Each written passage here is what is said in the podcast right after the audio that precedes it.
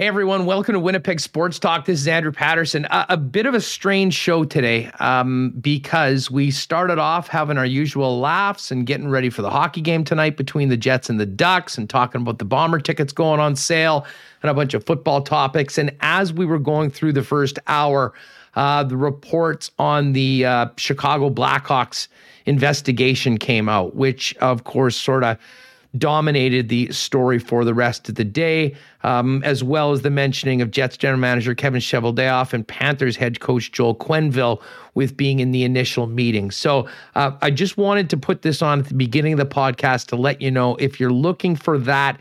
It's probably about 45, 50 minutes into the program where we really get into it with Dennis Bernstein. Um, you can check the time codes in the description to get there um, because, of course, once that broke, that really was the story of the day. And we continued with that topic pretty much right through till the end of the program. Hard to really talk about the game tonight when uh, all of that was breaking. So I just wanted to let you know it was a very different show than we normally do on Winnipeg Sports Talk. And um, we sort of get into the Hawk story after Moe Khan's on with us in and around, as I said, 40, 45 minutes. If you want the exact time, check the description. It's all there for you, though. Thanks again for making Winnipeg Sports Talk a part of your day. And uh, we'll be back live on YouTube tomorrow at 1 o'clock. And the podcast will be up in and around 3, 3.30 for you in the drive home. Thanks again.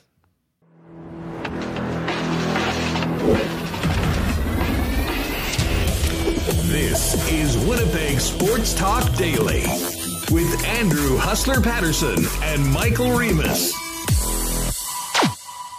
What's up, everybody? Let's do this. Welcome to Winnipeg Sports Talk Daily for another afternoon on the WST channel. Andrew Paterson along with Michael Remis, with you. And uh, it is a game day. Jets playing a late one tonight back on the West Coast against uh, the. Uh, are these their new California rivals, the Anaheim Ducks? Three games so far, finishing up the season series tonight.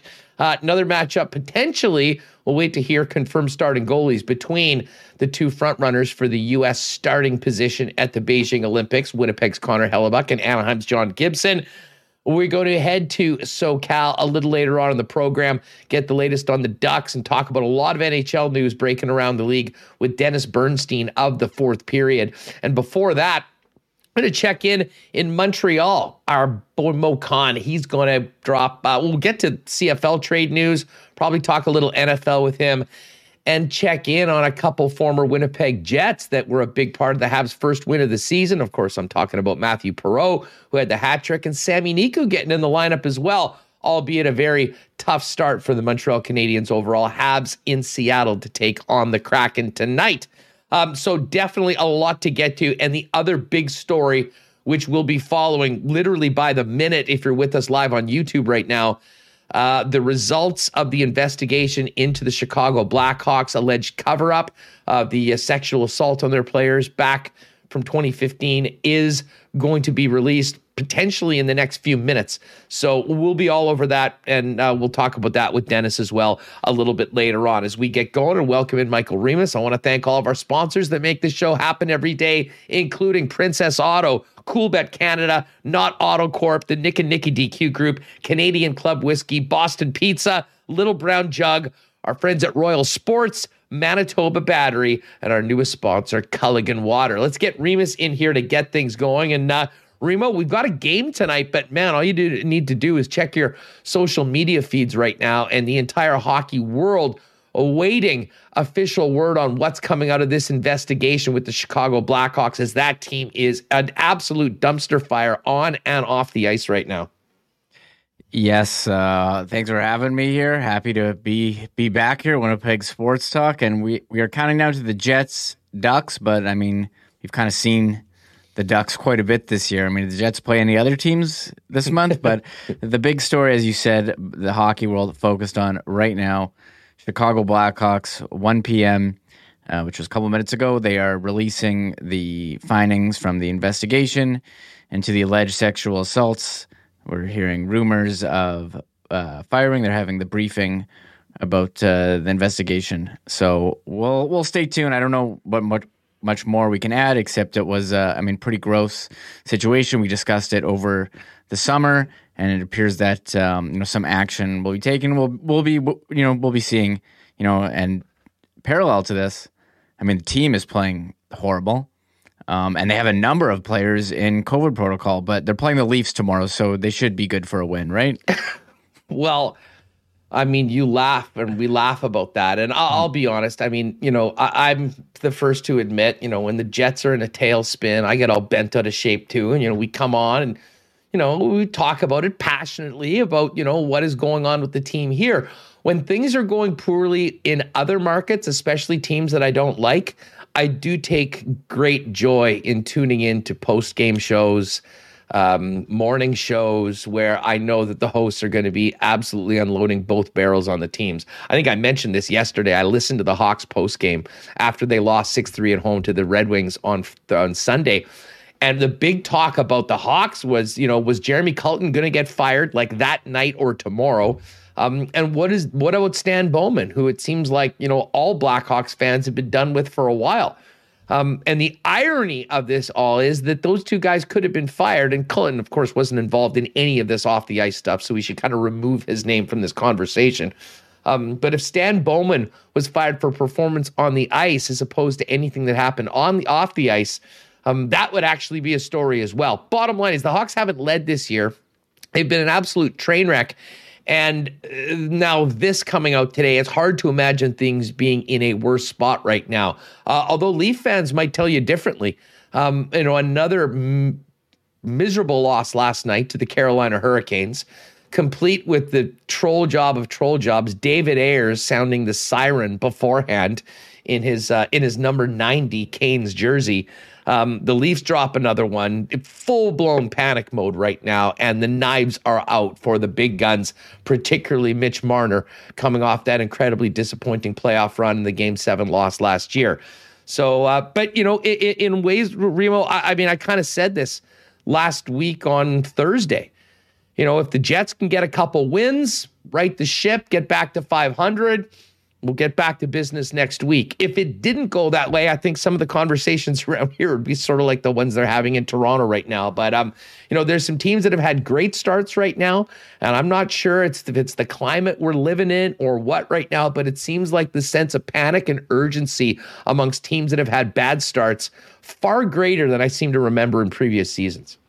Yeah, I kind of agree, and it's kind of fun to look at us. Um, you know, er, this early in the season the teams that are at uh, five and zero oh versus the teams that are having rough records. A couple surprises here, but uh, I kind of I kind of agree. I think the Jets were kind of headed to you know towards me hitting the panic button. I had it up here before it, it disappeared.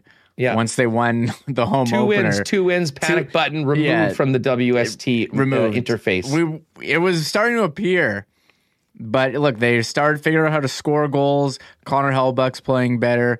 And uh, again, I think they played pretty well the first game against the Ducks. John Gibson stepped on, or not stepped on his head, stood on his head.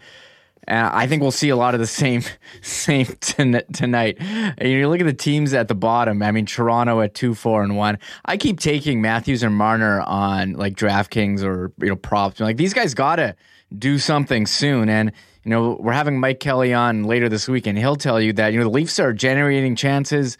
Uh, they're playing well. It's going to come eventually. They're just getting, you know, they make a bad turnover, but no I think one Leafs, cares. No one think, wants to hear that. Yeah, no. yeah. Leafs fans, yeah, exactly. They don't care. Um, they want to see results, and I think feel like they, you know, as much as we were saying here, the first couple games about the Jets or people sorry not maybe not us people in chat. You know, we've seen we've seen this before. They're giving up too many shots, or we've seen Nikolai Ehlers not get the ice time. I think Leaf fans are seeing the same thing with their team. Being like the power play still sucks, or you know they're overpassing and not shooting and turning it over. So uh, I think that's going on with them. But you look at you know at the teams at the bottom. We're going to talk about Moe Khan, Montreal one and five. That's pretty rough. Uh, who is the other? There's a couple other rough ones. Arizona, 0 and 5 and 1. They're pretty bad. Chicago, pretty rough. Vegas, I think a bit of a surprise. I don't think a lot of people had them 1 and 4. But then you look at the teams at the top us after five games. Edmonton, 5 and 0. I mean, McDavid, doesn't matter who's on your team if you have Connor McDavid, and then you have Draisaitl, who's maybe you know another top five. Well, it mattered last year. They got swept by the yeah. Winnipeg Jets. Which, hey. and this is the funny thing. And I was listening yeah. to JD Bunkis, who's been on the program before, mm-hmm. and a uh, friend we do work with, Coolbet as well. And JD now does the morning show on the Fan 590 in Toronto. And, you know, so much of the conversation comes back to, you know, the big four Marner and Matthews, Tavares and Nylander. And, you know, Nylander has been probably the best of them all. I'm not sure if John Tavares is just sort of getting older and, you know, we've seen the law of diminishing returns. But let's face it, it's all about Matthews and Marner. I mean, those two players are taking up just about $23 million of their cap space. Um, and Matthews finally scored last night.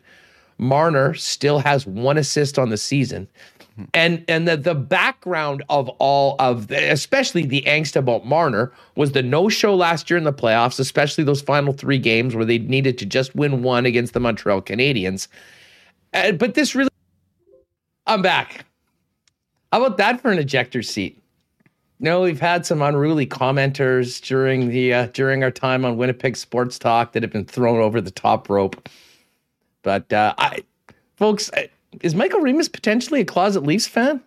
Did he not like me besmirching Mitch Marner and the way that he handled his contract situation and the aftermath of that, or his play this season or in the playoffs? Because I do believe that was the first ever ejection of the host in the middle of the program done by the CTO and the producer, Michael Remis. Now, uh, we're back here. Thanks to everyone that that hung out. Um, yeah, TSN. I think TSN and Bell Media finally heard you guys were back on the air. No, we're we are all good.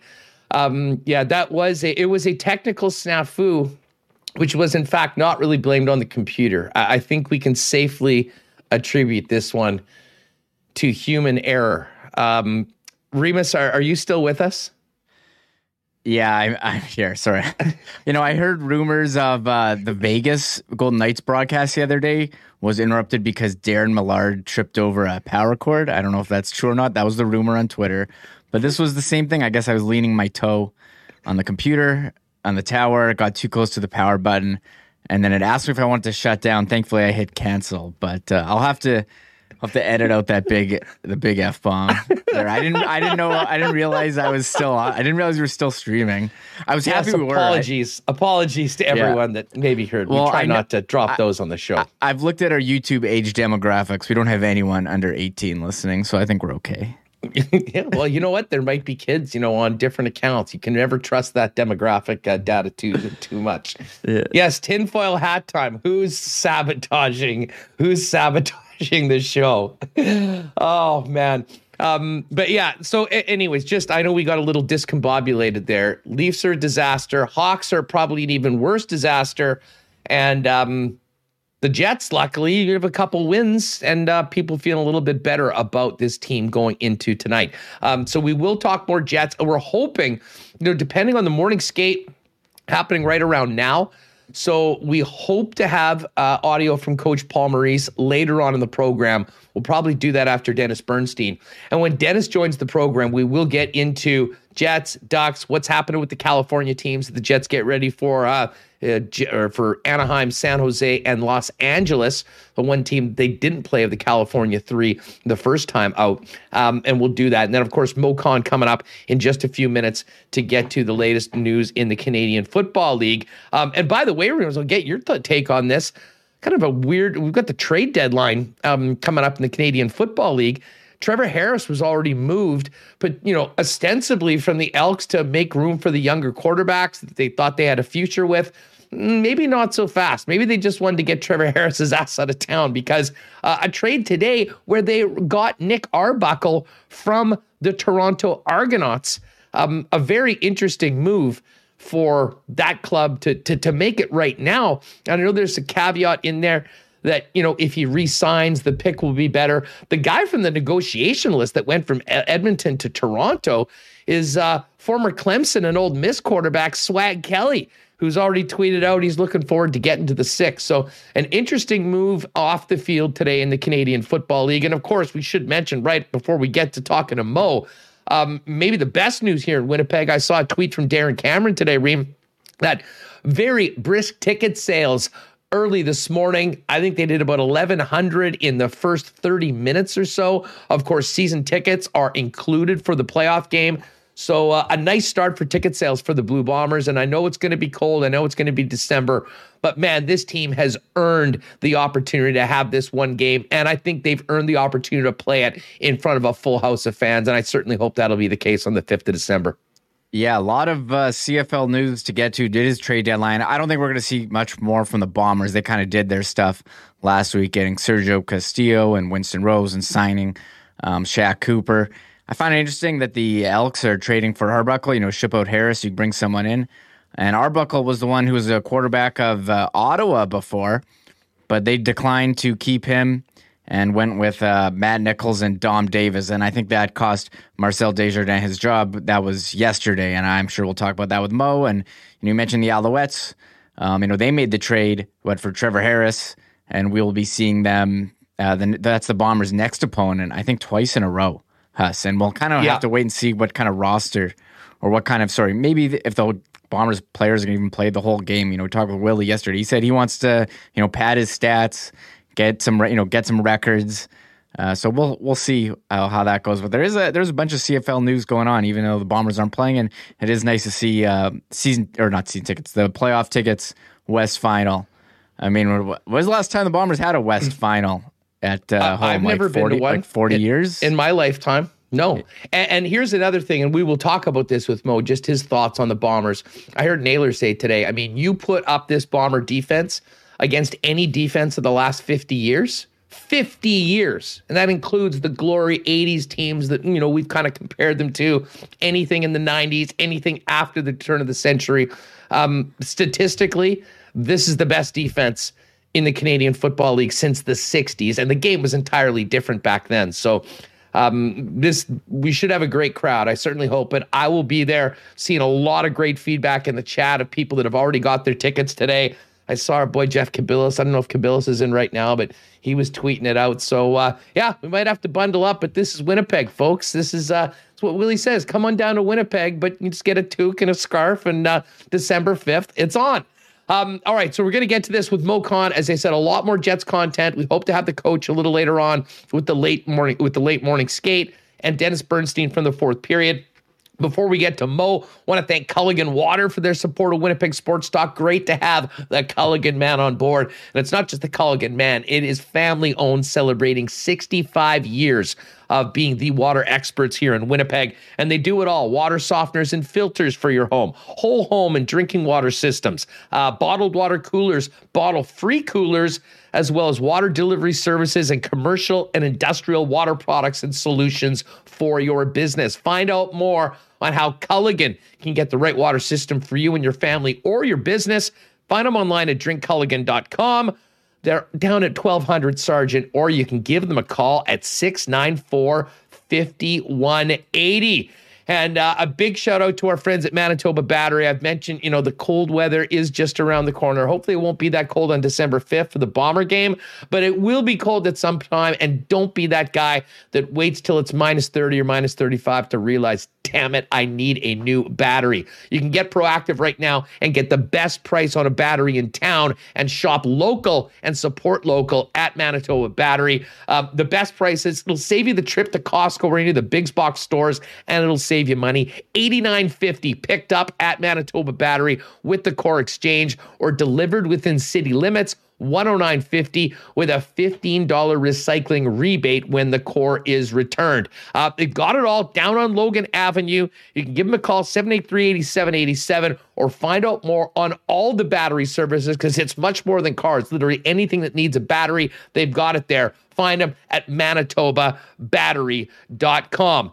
And uh, I'll tell you what, those tickets are going hot for the uh, Bomber game. I know a lot of people pop by Royal Sports before the game on the weekend. Uh, they've got a bunch of championship toques, some other great gear for the Bombers. Um, and it's not just t shirt and jersey season anymore. It's time to bundle up when you need gear for your team, whether it's the Winnipeg Blue Bombers, the Winnipeg Jets, a team maybe outside of our area Royal Sports has it all. And while you're there, uh, you know it is the hockey superstore for over 35 years with hockey experts working on fitting in and getting you the right equipment. They're there for that. Not to mention great winter activities as well, all at Royal Sports, as well as all the cool stuff on the Kings skate, snow, and surf side uh, pop on down Royal Sports, the uh, undisputed heavyweight champion of all things sports, 750 Pembina Highway here in Winnipeg, Manitoba. All right, let's get to it.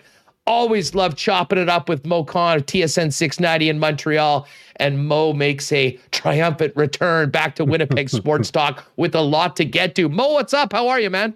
I am well, Andrew. In fact, funny enough, before you reached out to me earlier today, uh, I was thinking about that Bombers team and how great it's been. I've seen better Bomber teams in my youth when I was a kid watching the Winnipeg Blue Bombers under Matt Dunigan. Those early 90 teams with Dunigan at the helm. I know they didn't win a Grey Cup, but they had some pretty lethal weapons on that offense and defense as well. Yeah, the I mean the offense. We've spent a lot of time comparing, you know, the you know those those teams. Um, and you know, one thing you you got to win. I mean, that was they were coming out of a, a period where you know they won in '84, they won in '88, they won in '90, and then you know some very good teams, some high powered offenses, but you know just weren't able to to get it done. Um, and then obviously a real drought, some bottomings out uh, earlier this year. I was trying to think of you know, the last shutout in the Canadian Football League. And then I was doing the lock shop with Dusty today, and we were having some fun with the fact that the Bombers, you know, you tuned in till the end of the game on Friday to see if the Bombers could both shut out the Lions and cover the over themselves just with their points. And they actually did it. And I think you probably have to go back to the 2013 Labor Day game in Saskatchewan where the Bombers were embarrassed 52 nothing by Saskatchewan. Why do I remember that? Well, I was there in the stands with a bunch of Bomber fans chanting, All we want is a rouge in the fourth quarter. Uh, it didn't come. Um, but man, I, I, mean, jokes aside, this is a, a juggernaut team. And I mean, I think the offense would probably be comparable. There'd be other more high powered offenses that we've seen. But Mo, this defense from start to finish of this season is doing some historic things. And as Dave Naylor pointed out, statistically, the best defense of the modern era in the Canadian Football League, dating all the way back. The, the only teams to, to have point totals against that compare, we're talking about the early 60s. And I think we can all agree the game's quite a bit different now than it was then. Yeah, a lot different now than what it was. You, you know, we can use the term cutting edge, blistering ferocity uh, those are the type of terms I would use to describe this Bomber defense and what they've done so far this year. And, and look, they play in the tougher division out of the two. I mean, look, Calgary has been banged up. Sask has been up and down this year. BC's shown some improvement minus last week's debacle against the Bombers. And Edmonton's been whatever. They are who they are right now. But I just think from the perspective of where they are, because going to the final four games of the year, how does Michael O'Shea keep this team locked in, focused to get to the point they want to be, right? Which is to be in Hamilton on December 12th to defend the Grey Cup championship that they won two years ago. And they're getting Montreal twice. That's not going to be easy for them because Montreal has playoff endeavors to play for moving towards the final four weeks of the season. But I just think right now, with what they have in that locker room, if they stay injury free, Andrew, I would pencil in Winnipeg right now to be the West rep in Hamilton on December 12th coming up in that part of the season. Yeah, um, I mean they've they've earned it. They've got a one shot. I mean they're going to have. They hopefully will have a great crowd, even though it's going to be December in Winnipeg. I imagine you know it'll be the latest game ever in CFL history played in Winnipeg into December. Um, but it seems like this team's sort of on a mission, Mo. And what's been so impressive is that you know, in the past, we've seen teams have great games, but, you know, they'll fall off a little bit. The Bombers haven't fallen off at all. And if anything, not only are getting better, but are sticking it to teams even worse. I mean, I didn't think they could have a better performance than they did going to BC a few weeks back, giving up only three points, putting up 30, and then to lay it on them 45 nothing on a team quarterback by Mike Riley. I mean, that just doesn't seem possible considering what we've seen from a guy like Riley in his incredible CFL career. Yeah, and I think you know when you look at Mike O'Shea, it starts from him and from what he's built, and even Kyle Walters. You know, I've been coming on with you for so many years now, right? We talked about the Canadian depth that was lacking uh, prior to Kyle Walters taking over the GM role, and he's improved that. And you see the Canadian depth really shine right now with what they have. I mean, they go too deep at, at all the key positions um, on that roster. And I just think that the acquisitions that they've done, especially last week with what they brought back in to bring some reinforcements to the artillery that they have, it just puts them at a different pedestal right now, Andrew. That look, they're they're going to be locked in. But again, the, the biggest question mark, as we all talk about, as I mentioned to you right now, is going to be the injury bug. Do they suffer an injury at the most awkward time of the season where you're saying, oh my bleep, what just happened right now? Are we going to lose out now because we lost a key player? So that managing perspective will be the biggest challenge for Michael Shane, this entire staff to decide what do they do now with their key personnel because they'll have the bye week. They'll have this and that to work with, quote unquote, here. So now the question is do they keep these guys fresh or do they give them some time off to let them recuperate and regenerate their afterburners so they get ready for what should be a great Cup run for them in early December? Uh, what uh, what do you make of the East right now? Um, you know, it was quite interesting, and I guess we're going to see the Alouettes once the Bombers get out of the bye week for a couple times. I mean, the acquisition of Trevor Harris, Matthew Shiltz has really stepped up, knowing that there was someone else coming to really challenge. Um, but with Vernon Adams out, um, the young guys actually stepped up quite well, and you know they're the Alouettes challenging for top spot. Yeah, you know, Shiltz, uh, uh look, he's not going to be uh, a Zach Collaros or or Bo Levi or Mike Riley, that level of, of excellence. What he's going to do is that he's going to manage the football game, make the right reads, and let his playmakers do the damage. And that's what he did against Toronto last Friday here in Montreal, where where Chris Jones threw a lot of blitzes at him. I believe he was seven for fifteen facing the blitz uh, against Chris Jones, and he made the key throws when he had to.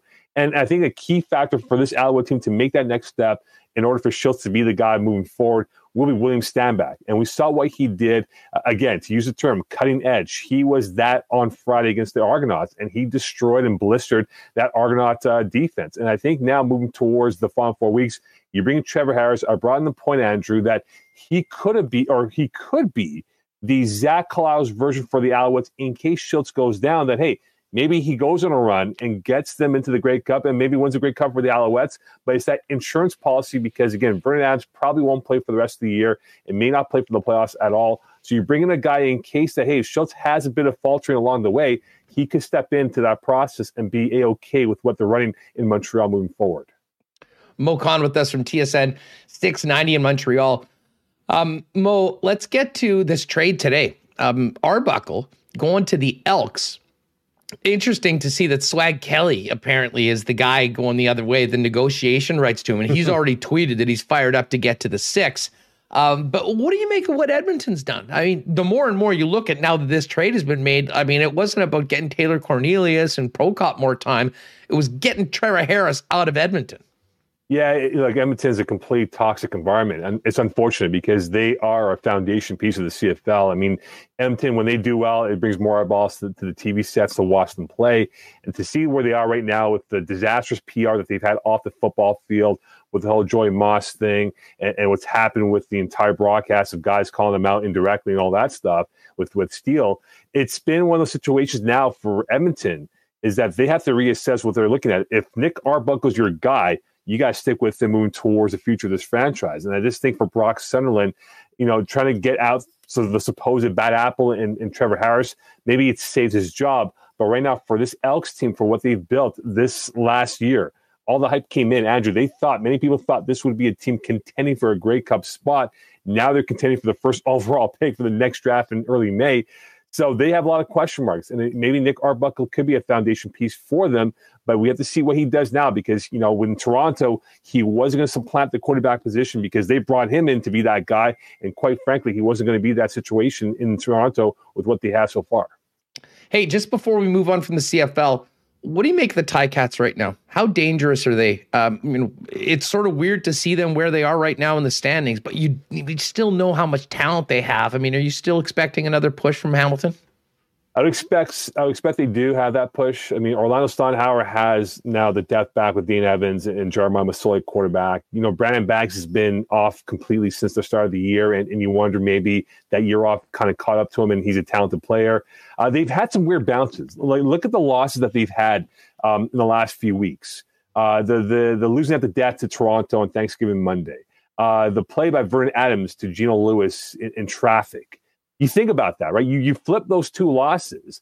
We're maybe talking about Hamilton being in first place, Montreal and Toronto now fighting for second, third, or maybe the crossover from BC in this in this scenario. So right now, I think Hamilton is definitely one of those wounded animals that is very dangerous going to this final four weeks of the year, and they could go on a run here because they are built. And look, Where's the great Where's the Grey Cup this year in Hamilton, Ontario? They are built to make that run. if I'm Montreal and if I'm Toronto, I definitely would be worried because they can definitely go into their backyards as we as we've seen in years past, even this year with Hamilton being Montreal up here in the 514, that they can win a road game if it's required to do so and maybe make the Grey Cup through the back doors than hosting it as an outright number one seed. All right. Uh, you're listening to Winnipeg Sports Talk Daily. Just while we're talking with Moe Khan, we're seeing Rick Westhead and a number of reports coming out on the Chicago Blackhawks situation. We will get to that in a few minutes, and we will certainly talk about with, about that with Dennis Bernstein, as well as what this might mean for Winnipeg Jets general manager Kevin Cheveldayoff coming in just a few minutes. Um, Moe, while we've got you, a horrible start for the Habs. Um, but a couple former Jets sort of came in and stepped up. Uh, Tell us about Mathieu Perreault and Sami Niku's uh, emergence into the lineup. First of all, getting into the lineup and the impact they made in the Habs' lone win of the season. This might be the Messiah, right? The the, the White Knights coming in shining armor over here to help the Abs. And like this 0 5 start, I'm not surprised that that they got to a slow start. I am surprised by the fact that they had that lack of injection of pace. What they did with Pro Nico Nico in the lineup, they brought some different element here, more edge to the game, more sandpaper to the roster. And the thing is, Andrew, you can't be relying on these two guys to be your change of pace of players here the top guns, the Toffoli's, the Andersons, the Gallaghers, uh, the Cole Caufields, who's got off to a slow start, has to be much more influential. Uh, Alex Romanov has had a terrible start to the year. Uh, Jake Allen, I know he's going to be the number one guy until Carey Price, if and when he comes back, uh, will take over between the pipes. This team has a tough schedule because now they go to the West Coast, play Seattle tonight. They got the Kings the, and the whole California uh, uh, trio of teams coming up as well this week. So if they come back with only one win, they're serious trouble, Andrew. And that's why it's huge for them to come back with at least six out of eight points to keep themselves within striking distance until Price assumes a goaltending role at some point during the season. Well, and of course, they got the Kraken tonight, um, beginning that West Coast road trip. Um, and meanwhile, I mean, there's a bunch of teams that have had really, really rough starts. I mean, the Leafs got a couple wins early, but I mean, if you turn on 1050 or 590 right now in Toronto, I mean, the city is burning. Um, but honestly, Moe, just while we've got you here, and I won't yeah. put you on the spot with what's come out, but I mean, essentially, we've seen Rick Westhead saying that Stan Bowman has resigned from the Blackhawks. On the ice was an absolute disaster. Right. You add this, I mean, there is not a worse spot in the in the National Hockey League right now, but whatever about what's happening on the ice. There's wins and losses. This story and the reverberations around the league, including potentially in Winnipeg, um, are without a doubt the story of the day in the NHL. Yeah, I'm curious also with Mark Bergevin being linked to the Blackhawks during that time, if anything will come out related to him. And he said there was nothing at all that he knew about and that he had no idea what was going on at that time but we don't know, right? If the revelations do reveal something linked to Bergevin, it'll bring the microscope towards him and this organization in Montreal about what could happen. But it's definitely a terrible situation in Chicago. What's going on right now? What happened with, with the victims or victims involved with this whole situation? And now for the Blackhawks, they got to clean up this major stain that will be with them forever in a long time. And look, Stan Bowman losing his job, and there were others who I saw who lost lost their jobs.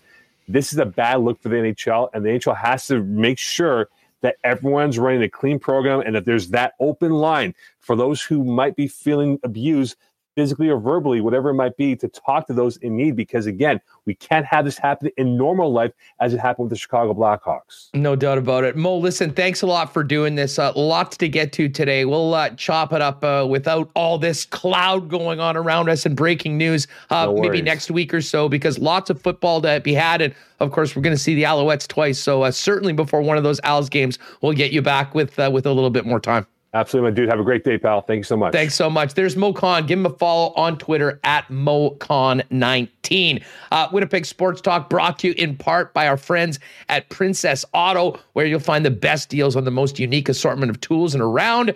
Uh, tools around and everything you need to complete the projects on your list or start something new is at Princess Auto uh, helping you create the ideas in your head, whether for your shop, work site, or home. We know you love finding the right tools and equipment to build or repair things yourself. Two locations here in Winnipeg at Princess Auto. And of course, you can shop 24 hours a day, seven days a week online at princessauto.ca. Uh, might get a couple 1919s in the rack for tonight's late game. Uh, of course, you can also try out the incredible new double which is a beautiful fall beer. And speaking of fall beer and fall events, it's Halloween weekend. Um, Little Brown Jug's going to be doing a uh, some pumpkin carving as well as an outdoor spooky movie on the weekend. So you can find out more at the Little Brown Jug events page. And while you're on the website, of course, you can order the Great Taste of Little Brown Jug merchandise as well. Don't forget, limited quantities still available. The summer lager kegs at 40% off. Support our friends at Little Brown Jug. Don't forget, you can also book holiday events and whatnot, all at the events page, littlebrownjug.ca. And uh, well, if you're looking for uh, you know a great place to watch the game tonight, Boston Pizza is it. I had a brute last night. It had been a while since I'd had a Boston brute. One of my all-time favorite sandwiches. Had those quite often before Jets games doing the shows over at BP. Uh, I was reunited with the Brute last night, and damn, it was good. And man, the Boston Pizza Lounge is a great spot. Was in there for a little bit of Monday Night Football last night. Tonight, of course, Jets and Ducks starting off at nine. Um, but if the game is on, it's on at BP with Big Sound and the Ice Cold Schooners Pizza, BP Wings, and the rest. And of course, you can order for it at home at bostonpizza.com as well. All right. Uh, wanted to get to that. I finished up a little bit early with Moe Khan uh, because, as I mentioned, and I'm sure many of you are paying attention to in the chat, um, the revelations of this report are coming out. Um, I'm going off Rick Westhead, who, to be honest, has been sort of the leader in this. Um, Remo, if you can, uh, just while I kind of read these tweets, if you want to get Rick's first tweet ready and we can play this, uh, the uh, former U.S. Assistant Attorney Reid Schar from 29 minutes ago outlines the scope of the investigation into the Blackhawks. Would like to play that for folks. Um, Schar said he interviewed 139 witnesses, 21 players, and five of the nine Black Aces who were called up by the team. Uh, Schar says Blackhawk. This is where it gets, uh, you know, well. Schar says Blackhawks officials held a May 23rd, 2010 meeting to discuss the allegations of sexual assault. Those present included John McDonough, Stan Bowman, Joel Quenneville, Jay Blunk, and Kevin Cheveldayoff, the current general manager of the Winnipeg Jets. Continuing with Rick's tweets, failing to report the alleged assault had consequences, Schar said. After deciding not to do anything to address the allegations, then Blackhawks video coach Brad Aldrich later made sexual advances on a 22 year old intern with the NHL team. Now, that was followed up by the announcement that Stan Bowman has resigned from the Blackhawks. Uh, Rick also adds, worth remembering the Blackhawks many months ago in their statement of defense wrote that the allegations of abuse and a cover up had already been investigated and found to be without merit. And Blackhawks CEO Danny Wirtz has directed the team's legal department to try to reach a settlement with both the Blackhawks player and the former Michigan high school player who have sued one.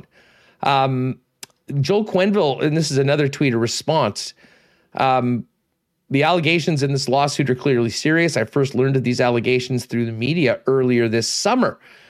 Um, so uh, things are very carefully worded right now. Um, there's been denials about many of the people that have been mentioned in this, and I, you know, I don't have it in front of me, and I don't want to say anything that is not officially true, but I certainly believe that there were denials from Kevin Cheveldayoff of being into that. So this is, um, in a lot of ways, sort of the beginning of the next step of this, and it could have some very serious ramifications for people in the National Hockey League not currently with the Chicago Blackhawks. And you know, I, I think a lot of people, myself included, sort of heard the denials beforehand, especially someone like Chevy, who had basically left right after that point to become general manager of the Winnipeg Jets but this is going to be very difficult to, uh, to, to to run from if, as we're learning right now through this allegations, that you know Cheveldayoff was involved in that. Now I understand once you're out of the situation, you're with another team. It's being handled by people ahead of you, uh, and people, you know, at, at a certain point, you're in that meeting,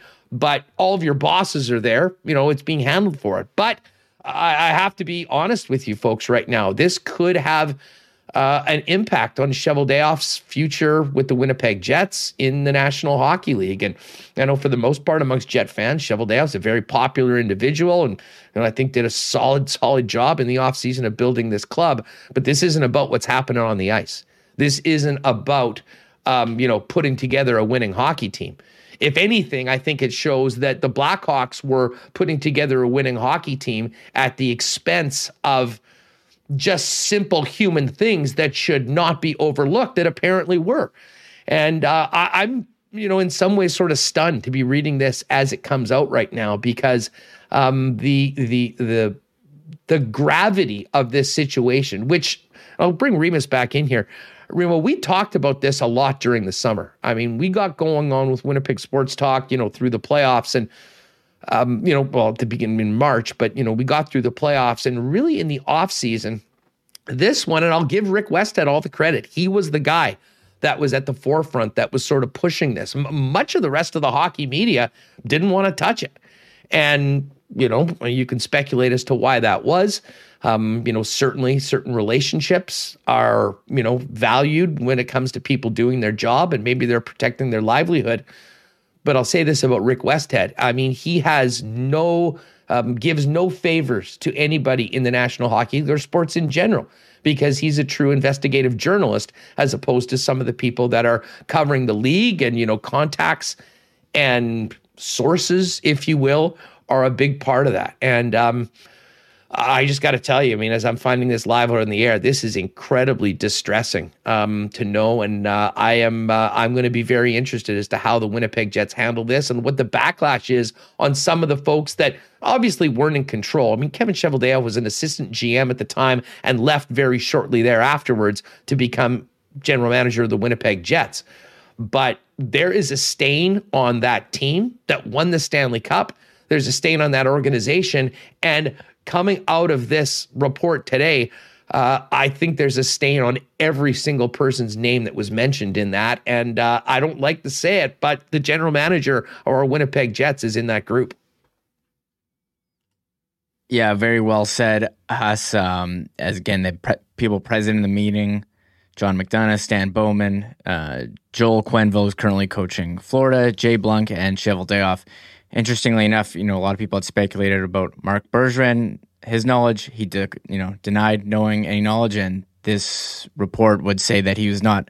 I think Kevin Cheveldayoff back in the summer said he didn't know about the allegations, but according to this report, he it says that he did. So, I mean, I don't know what this means going forward, but I I don't think it's a great look for anyone involved who chose I mean, who chose you know not to report uh, the incident, chose not to do anything because, I mean, you know, again, if you know something like this, you have to come forward. And uh, Rick Westhead does give full credit to Paul Vincent, who's the he calls the one of the few bright lights in the story. The man, uh, former police officer, he's a coach, uh, and he came forward. And and Rick says without him, he doesn't know anyone pays attention to the story.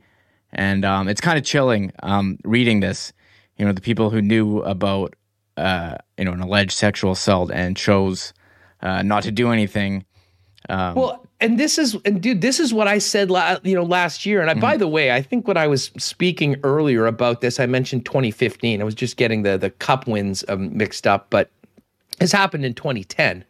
Um, and, and the more I think about this, as as we've heard of the horrible stories of Graham James, and you know another one recently in Winnipeg where the perpetrator actually just passed away. I don't know whether it was suicide or what, but um, that was just in the last few weeks. Um, you know, there's been horrible stories of abuse of, abuse of players by people in you know uh, places of control in the hockey world for years, and you know, Hockey Canada, Hockey Manitoba, Winnipeg, every single level of the game, I think has worked, you know, to vet coaches, to have proper training, to put safeguards in place to have these sort of things not able to happen at the amateur level. And then you think about it. This is 2010. This is 11 years ago. We're not talking about the 80s. We're not talking about, you know, the 90s, the 70s. This is 2010. And we're not talking about minor hockey we're talking about in the middle of a playoff run for a team that ended up winning the Stanley Cup. I mean, if if this sort of thing can happen on a Stanley Cup winning team, it can happen anywhere. And the way that it happens is people turning a blind eye to things that are, you know, obviously illegal, criminal, with serious effects and turning a blind eye to it to protect the team, the crest on the shield, the logo, the organization to protect others. not protecting the people that really matter, and this is the victims. And um, uh, you know, it. I'm sort of at a loss for words right now. You know, this takes me back to the conversations we had in the summer about it, and just how you know, disgusting the allegations were of A, what happened, but then what was allowed to happen afterwards. And, you know, by all accounts, Bradley Aldrich kind of left quietly and was able to get another job in hockey and did it again, to this time to a minor. And that's why, you know, of course, we mentioned that, you know, Wirtz was, you know, trying to get these lawsuits, you know, taken care of, settled. Um, because absolutely settlements for large punitive damages, I think, you know, are going to be on the doorstep of the Chicago Blackhawks. The other thing, Reem, I just can't, I can't believe is that now with what we know and the seriousness of this, and, and you're exactly right. Paul Vincent that came out and spoke on the record about this is the guy that made this happen, as well as digging from a couple people in Chicago and a guy like Rick Westhead. But if this has gone on and it took 11 years to find out, and this has happened at the National Hockey League level on a team that won the bloody Stanley Cup, what else is out there that we don't know? And how many other victims haven't had the benefit of the courage of some of the people that did step up for them in this case? Um, it's uh, it's an absolute stain on the Chicago Blackhawks, the National Hockey League, and on others that might not be with that organization that are going to have some very, very tough questions to answer going forward that could very well affect their ability to continue in their roles right now in the National Hockey League. Yeah, this whole thing is um I agree with you, pretty shocking for something like this to go on in the NHL. And I remember um, you know, I think we're ha- having Jeff Hamilton on tomorrow to talk about this and I and he was um you know, he, he did his report, the Stain Our Game on Graham mm-hmm. James uh, in the summer. And I remember him telling those stories and just getting um, you know, kind of emotional here. But I remember Paul Edmonds on the air uh, talking about, you know, his experience or knowing one of the players involved. And that was again, that was junior hockey. This is NHL and for you know high executives, as you said, have a meeting about it and to not do anything to protect a video coach Brad Aldrich is it's unfathomable. Huss, it's insane that that would even go on. So um, you know we're kind of people are coming in at the top of the show and being like, "Are you guys going to talk with us?" I mean, the meeting started right, so we're kind of just gathering, gathering everything. I know we're having uh, Dennis Bernstein, who he's been tweeting about it as well, but um, there's statements put out. Stan Bowman resigned, so we're, we're but this is um, this, here. Here's this, a couple of yeah. the other. Here, here's a couple uh, of other tweets. I, ha- I have that video that, too. Um, okay, I cue that up, and uh, we'll get that ready. Um, Bruce Arthur. Um, so you wouldn't think Kevin Cheveldayoff and Joel Quenneville can stay in their respective jobs. And Chris Johnson, and this is just in the last 20 seconds. NHL Commissioner Gary Bettman will meet with Kevin Cheveldayoff and Joel Quenneville in the near future to quote discuss their roles in the relevant events as detailed in the report.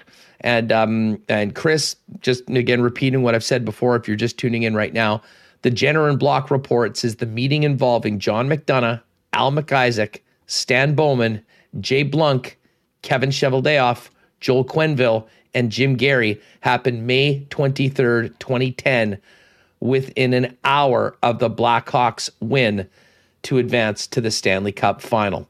Um, ben Pope has also said, and Ben Pope has been one of the guys that has been on this from the get go, and we had been on the program in in sat in uh, in um, the summer.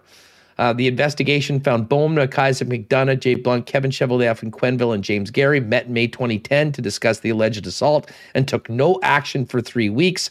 One witness said the decision was left in McDonough's hands. Schar says. So, um, so Remo. Let's get to this. Is a video. It's just over a minute, um, but I will mention to you. And Down Goes Brown. Here's the quote from Kevin Cheveldayoff in July. I had no knowledge of any allegations involving Mr. Aldrich until asked if I was aware of anything just prior to the conclusion of his employment with the Chicago Blackhawks. So that is a, um, well, that's a, and again, that also quite carefully worded. And I understand why things are carefully worded right now by everybody involved in this because some are protecting themselves, um, and some are in you know real hot water, and I think that would include the general manager of the Winnipeg Jets right now. Here's the video from uh, the uh, the Jenner and Block report that was just released. Has further alleged that the Blackhawks were made aware of the alleged sexual assault by Aldrich soon after it occurred and failed to act to address the assault. Over the course of the last four months, we independently investigated first the conduct of the former video coach, Brad Aldrich, in and around May 2010. Second, the extent to which individuals affiliated with the Blackhawks, including those in senior management, knew about Aldrich's conduct in May 2010 and when and how those individuals learned about the conduct. And third, when and how individuals affiliated with the Blackhawks, including those in senior management, responded to the information they learned about Aldrich's conduct in May 2010. Our investigation was independent and it was thorough. The Blackhawks directed us to follow the facts wherever they led, and that is exactly what we did. We were permitted to conduct an investigation independent of interference or influence. All right, so there's part of that report. Um, and I, am looking. You know, there are some people asking. You know, where is the where are the Jets in on all of this? Um, you know, the Jets weren't even a team when this happened. So uh, I can't possibly imagine anything happening towards the Jets as an organization. I certainly think there'll be some things happening to the Blackhawks as an organization. But the huge questions going forward that we will get to, and we'll talk about them. We'll hit Dennis with them coming up in a second. And then we'll get to some of the other things happening with the team as they get out on this California road trip. But certainly tomorrow with Jeff Hamilton. I mean, this is a story that is just exploding right now in a number of markets, but especially here when it really deals with the architect of this hockey team that we're going to be watching playing on the Anaheim Ducks tonight. Um, so there is a lot to get to uh, as we uh, as we try to unravel everything coming out of this report. Now, um, again, Jets are playing tonight in Anaheim.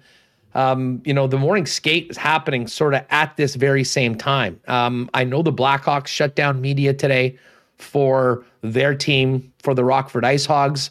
Um, we'll await to hear uh, whether we'll get any comment from the Jets organization, whether Coach Paul Maurice is going to be speaking today. I would imagine players probably know, um, but all of that coming up as this story sort of develops throughout the uh, the course of the afternoon. Um, let's head down to Southern California right now and welcome in Dennis Bernstein of the fourth period. Dennis, uh, it's great to have you on the program. I always love talking to you. We are going to be talking about this big California road trip and the third meeting yeah. of the year between the Jets and the Ducks tonight. Um, all of that really an afterthought right now as uh, the entire hockey world sort of comes to grips with what we're learning from this investigation into the Chicago Blackhawks. And, you know, we'll get to some of the individuals, including the general manager of the Winnipeg Jets in a minute. But um, I know we haven't had a lot of time to process all of this. But I mean, uh, just what's your uh, initial reaction to um, what is being you know, essentially, I think what many of us thought this was a cover up, it looks exactly like that is. Um, and Stan Bowman is out right now, and this seems like it's just the first of the dominoes. What was your reaction to hearing the report? Yeah, you're absolutely right, Hustler. It's a cover up. So it was stunning. It was upsetting. It's a dark day for hockey in general. And it's just my hope that we continue to shine the light. And I know this was what, 11 years ago? Like we, we can't put human beings' lives and livelihoods over winning. And to me, that was the whole thing that the salient point to take out of it that the Chicago Blackhawks cared more about winning than individuals. And that can't happen. It just can't happen. So if we shine a light on this and continue, and I don't know if this is, the only hope is that if this has happened in other places throughout, not just this sport, but other sports, that we continue to shine a light and people continue to be brave enough to come forward and tell their stories. I think that's the only positive takeaway I can take away today is that the hope that um, if there was wrongdoings and other wrongdoings, not just in Chicago whatever city you want to talk about, that people are, are unafraid or brave enough to step forward and say, yes, this happened to me as well.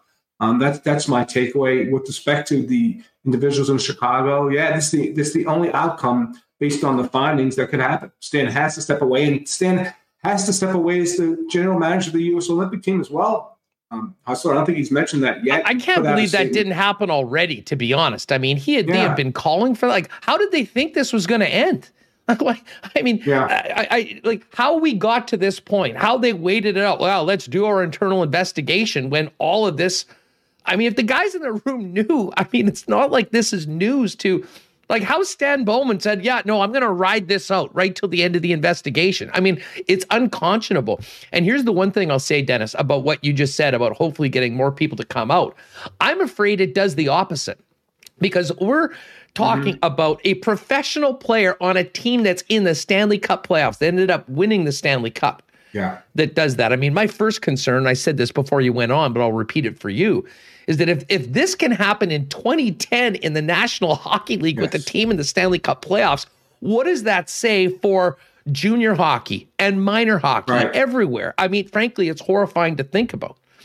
And then when you have a player, a National Hockey League player, a man, go up, tell his coaches, tell the organization that this happened, and we're finding out about the the truth 11 years later I don't know if that gives anybody a lot of confidence that going forward is going to, you know, is going to help things right away.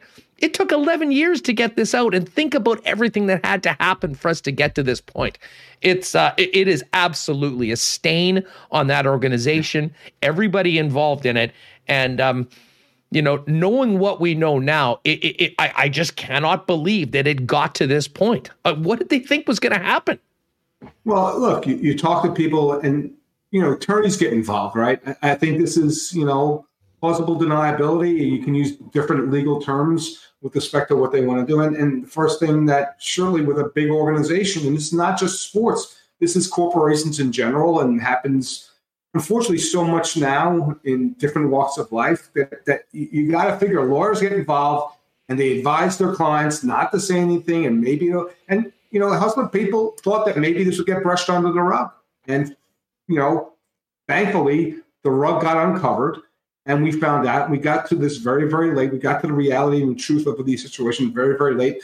But I'm trying to be positive. At least we did. At least we got to who was culpable, who was responsible for this, and now they're going to have to pay a price. I think that you know that justice did prevail. You're right in one respect. It shouldn't have taken 11 years for the right thing to happen, but it did. And again, you, I get your point, but my point is the hope is that some people can come forward when this, if this does happen again. I assume it will in some avenues, maybe not this court, but uh, I, I try to be positive about this and saying, okay, finally, the wrongdoing that was happened has been brought to light, and we can now press forward. And to me, it's like, what happens from this point? That, that's my that's my point. So, like, how do we handle this? How do we treat this? Um, and how do we root this out of not just sports but our lives? To be frank. Yeah. Uh, Dennis Bernstein in the fourth period with us, just reacting to uh, the news this afternoon, just in the last hour, the uh, release of the, uh, I believe it's Block and Jenner report investigating mm-hmm. the Chicago Blackhawks cover up of the 2010 sexual assault of one of their players.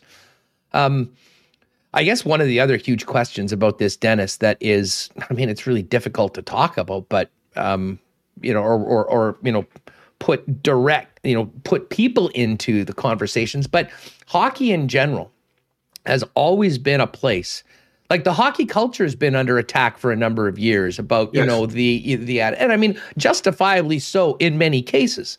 I think that there's some incredible people in this sport. Uh, I think that you know, and in fact, many of the people that are named in that report, I think, have done amazing things. Um, they probably made huge contributions in a lot of different ways to the sport, their community.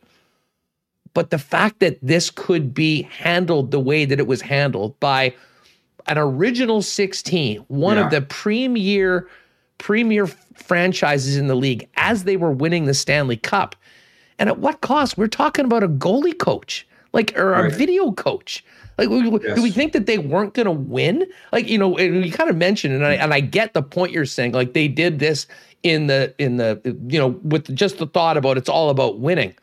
I'm not sure that handling it the way they did made them any more likely to win the Stanley Cup. Far from Correct. it, actually. Yes. Far from it, actually. And, you know, you heard that from a lot of other players. Brent Sopel was quite outspoken over the course. He said every single player and every coach knew, people on other teams knew. Uh, and, and I guess my question to you, and this is going to be, I think, some serious reflection for a lot of people outside of this, you know, anyone named in this, anyone out of these markets that are really affected is that how can these conversations go on when everyone sort of knew that things were happening and so many people just thought, "Oh, well, yeah, we heard about that, but that that's what it was." I mean, it is a uh, it's a reckoning, I think, in a lot of ways for the way things have been handled in the past, and I think maybe some improvements have already taken place that we've seen over the last few years. Mm-hmm. But the uh, the shrapnel of this explosion are going to be far outside of the confines of the United Center in Chicago, Illinois. Yeah, Hustler, it winds up the people that were attacking hockey culture, right? They're justified at this point in time. It, it, it, was pervasive and everybody knew what happened through the room. And these are guys who were still playing. I'm not going to call out names, but the guys still that won in 2010 who were still on the team. So I, I think culture's got to change. I think that the, the team concept of like, you don't want to, you know, be, you don't want to distract from winning a championship. Well, you know what? Certain times, certain occurrences happen. Like you have to focus on that. It's not just about winning at all costs and that's the mentality of the sport sometimes is that just, you know, man up, get through it, whatever, like shut your mouth and do your job. Well, you know, like Belichick, do your job. Well, sometimes doing your job is reporting stuff. And when misgivings and misdoings are happening, you have to talk to people and you can't sweep it under the rug. So, and you know what? I agree to also like reporting this back then wouldn't have made Jonathan Toews or Patrick Kane or Corey Crawford a lesser player or derailed them from a championship right? Because when they stepped on the ice, they would have focused on winning, but not to do it because you think it's going to be distraction, distraction from winning a Stanley Cup, their first one in a very long time. it's it's a we. It's not even a valid excuse. Like the, the reasoning behind it to me is not valid, and it's sad and it's upsetting. And and like you, hustler, like there are so many good people in this sport. I love this sport, and that's why to me this is like I'm crestfallen when I hear about this stuff. Like it, this shouldn't be happening because there are so many good people. But you know, when something bad happens, your first response isn't to being to shut your mouth and not say anything. You know, um, you know, Dennis, you, you bring up a, a great point on that, and you know, we're sort of focusing on the names that are in the report, like the people that were in management positions. But you brought up those players. I mean, Jonathan Toews, one of the greatest Blackhawks of all time. Patrick Kane, right at the top of the list. I mean, they were young players on that team. Mm-hmm. Like, not only did the cover up extend this story, but I mean, these players were living with it through the entire time. They were seeing the way that it was handled by their hockey club. And hey, they're great enough players that they were able to go and win two more Stanley Cups after 2010. But I mean, now these players are left you know, to answer some pretty serious questions. Yeah. What they knew, how they went. And to be honest, this all goes back to the way it was handled by the people in power originally. And you mentioned a great thing about, you know, the Belichick thing would just go ahead and do your job. Doing the right thing is also part yeah. of everybody's job. And it seems like it was an uh, a, a complete ignorance of that tenet of just human decency and doing the right thing by a lot of people that have been named today. Yeah, and it, but if you came forward, what would be the consequence? Like your career would be at jeopardy, right? Because then then you would have the scarlet letter, not the people that did the wrongdoings, right? If you're on a championship team and you came forward and said this, like you're probably getting waived or traded. Right? So that's the consequence of a team that's so focused on winning a championship, and that's the the number one goal here. Not to make people's lives better. Like, you just got to re think like you know we're in the toy aisle of life right? Like yeah. this is the toy aisle but now like this is real life stuff where people's uh, lives are affected and damaged. Like we have to really think about like what the importance is and, and yeah winning a stanley cup is great and making $10 million is great but you have to have some compassion for your fellow man and, and when these things happen you can't let them be subject to that. So i think that's part of the issue. That's part of the problem is that we have to. And I think over time, and, and, you mentioned it wasn't that long ago. You mentioned, I heard you before I came on about the 80s. This isn't 80s, this is 11 years ago. But we have to reset and rethink our minds about like what to do when bad things happen to people and just open our mouths and report them. Now, um, you know what? There, I'm just going to get get this tweet up for you, Remis. I know you have it up on the screen, but I am going to try and bring this up. Um, Schar writes, and this is just a quote from the report. According to the director of human resources, uh, Jim Gary said that during the meeting, Joel Quenneville appeared angry and was concerned about upsetting team chemistry. If that is the case, and we haven't heard from Joel Quenneville on this right. other than he denied it earlier on, Um, and again, I haven't read this entire piece, and I'm not seeing Ch- Cheveldayoff directly mentioned to it. And he was in a different, he was an assistant GM, you know, an mm-hmm. underling of Stan Bowman, and of course Joel Quenneville. Um, but if that's the case, I have to ask. I mean, is there a way that Joel Quenneville continues in his new spot in Florida as the head coach of the Panthers? No, uh, no, and I think it's up to True North and the Florida organization to issue statements today, um, just assess how they're going to handle this. But I, don't see it, hustler. I don't. If that's factually and that's if that's true, then you need to step aside. You need to apologize. You need to just become a better person. No, that's not it. Because the, the question, now the question is, that was 11 years ago, Hustler. So what else has Joel done in the last 11 years that may, you know, be in this same tenant? I mean, to that's that's my question. Like, what else has happened because you got away with this? Like, what's happened over the last 11 years? And that's my concern. Is that not concern, but people may be coming out and say, "Hey, you know, I was wrong too by these individuals or this organization." So that's it. It, it opens up a not a Pandora's box, but it, it I hopefully it's a vehicle towards getting to the reality and truth of what's going on behind the scenes um, at sports and life and business in general. Dennis Bernstein with us here, excuse me, on Winnipeg Sports Talk Daily. Um, you know, it's really hard to even think about this hockey game tonight or anything yeah. happening around the league when this sort of a bombshell drops. Um, how do you think the commissioner handles things going forward? Because, you know, he was quite clear. Oh, you know what? They, and there was a ton of criticism, Dennis, that this mm-hmm. independent investigation was being done by the Blackhawks. And, you know, for all, you know, the, if we're going to get credit here, the fact that these people that were entrusted with doing their job seem to have done their job in this case, yes. unlike people that were there in 2010.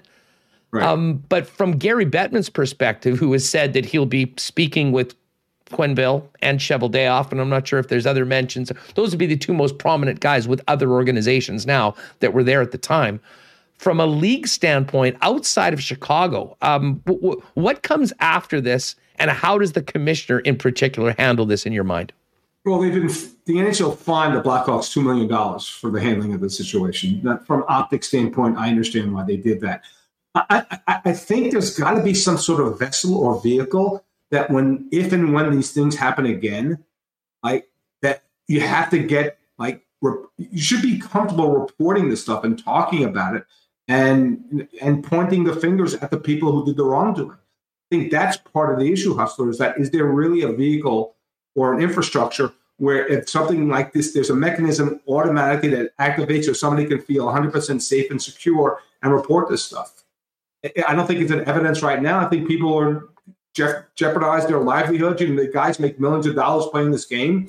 If it happened to a player of prominence, like what, what would happen? Like, it, it, for some reason, you have to get the stigma off the person that was the victim, and go get the stigma on the people who are the offenders. Um, I, am not sure the league is set up that way right now. Maybe that's Gary Bettman's mission, and the league's mission is to make sure that there's a vehicle or a vessel that when this happens, if it happens again, that it's timely, it's accurate, and it's safe for the people that um, have been uh, subject of the wrongdoing.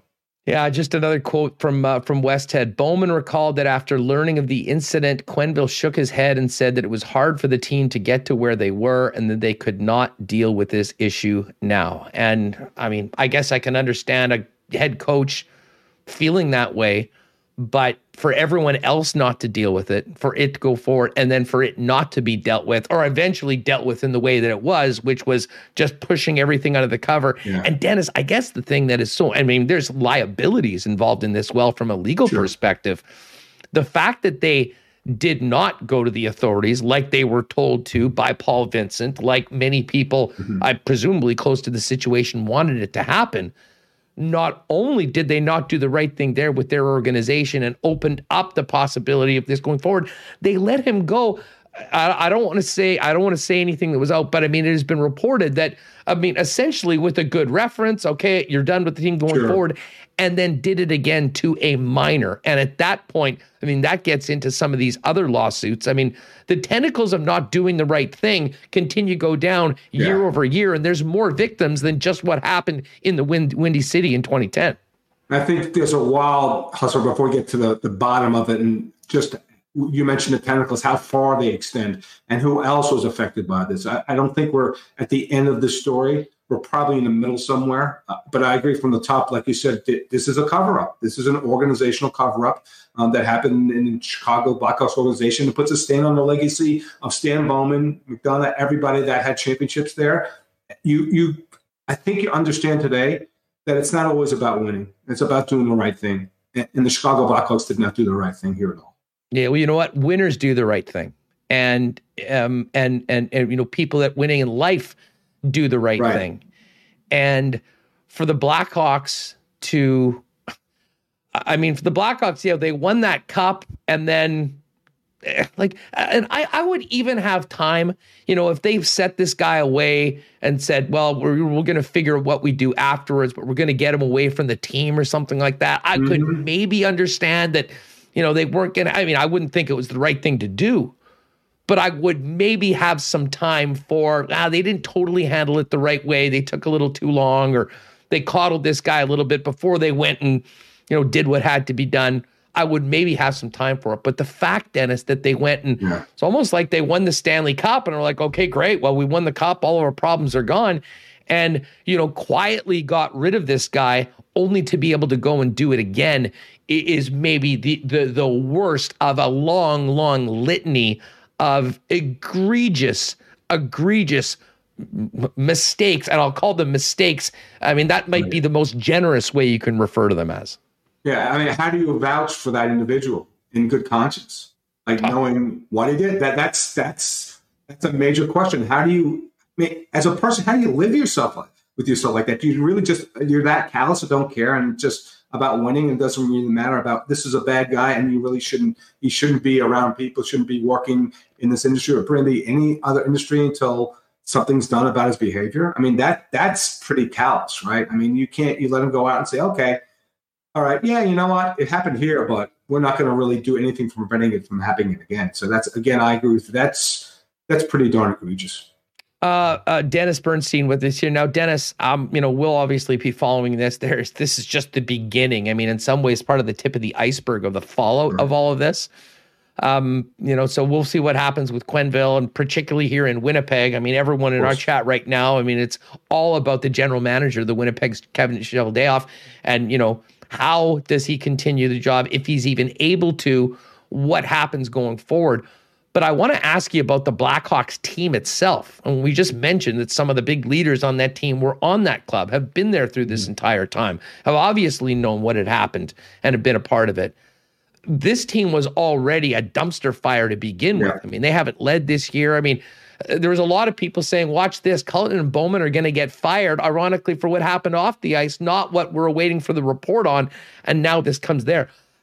What happens to the Blackhawks team going forward? And how do you think players, you know, leaders on this team like Kane and Toews handle it? Will they speak to it? And, you know, I mean, not that anyone really cares about what this does to them on the ice, yeah. but I really wonder about that organization as a team, whether they honestly have to strip it down and, and, you know, what the future of those players is. Not that they'd be penalized by the league. I don't think any of the players will be in that situation. I mean, it went, you know, we're talking yeah. about management and people that's their job to do that. But it, it's going to be, uh, it, it, listen, Jonathan Toews, one of the biggest names in certainly Winnipeg hockey mm-hmm. history, mm-hmm. Chicago Blackhawks history, yep. Patrick Kane, arguably, arguably the best American ever. I mean, this is something through none of their doing is now going to be associated with them, and they're going to have to deal with it as well. And I, I'm, I, be very, very interesting to see how the team and those players handle things when they eventually have to speak at some point. Well, I mean, there are people out there professionally that handle crisis management, and this is a crisis with a capital C in Chicago. So I think you need to get a person there that's experienced in dealing with crises and, and guiding and counseling the players on what to say, what not to say, and, and try to I don't want to say spin it in a positive light, but you need somebody in there that's handled situations like this to say, hey, look, this is what you need to do at this point in time. Um, I don't know, short of you know what a Taser or a Kane could say this night that's going to satisfy everybody.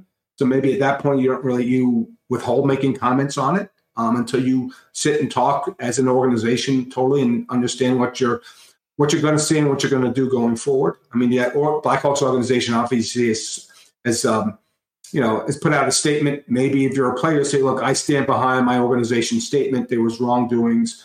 Feel bad about it, and we're just going to try to be positive and do the right things going forward. I, I don't know how impactful that can be with respect to that, but there's always now going to be a cloud of around this organization for the indefinite future with respect to what happened there back in 2010. No doubt about it. Dennis Bernstein of the fourth period. I mean, obviously, we're all over this story. We're going to continue to be uh, discussing it right through to the end of the program. I'll break for a minute to entertain the fact that there is a hockey game tonight, and I hope people don't take this the wrong way. But uh, I won't even ask you about the Jets and what's happening with our hockey team coming into tonight. Sure. Um, but as far as the Anaheim Ducks go, um, you know, kind of a scrappy young team that we've been seeing playing so far this year. I mean, they had a nice win against Winnipeg in uh, number one, but it does seem like this is a uh, this is a team that it's not really as much about this year as it is the future yeah. going forward.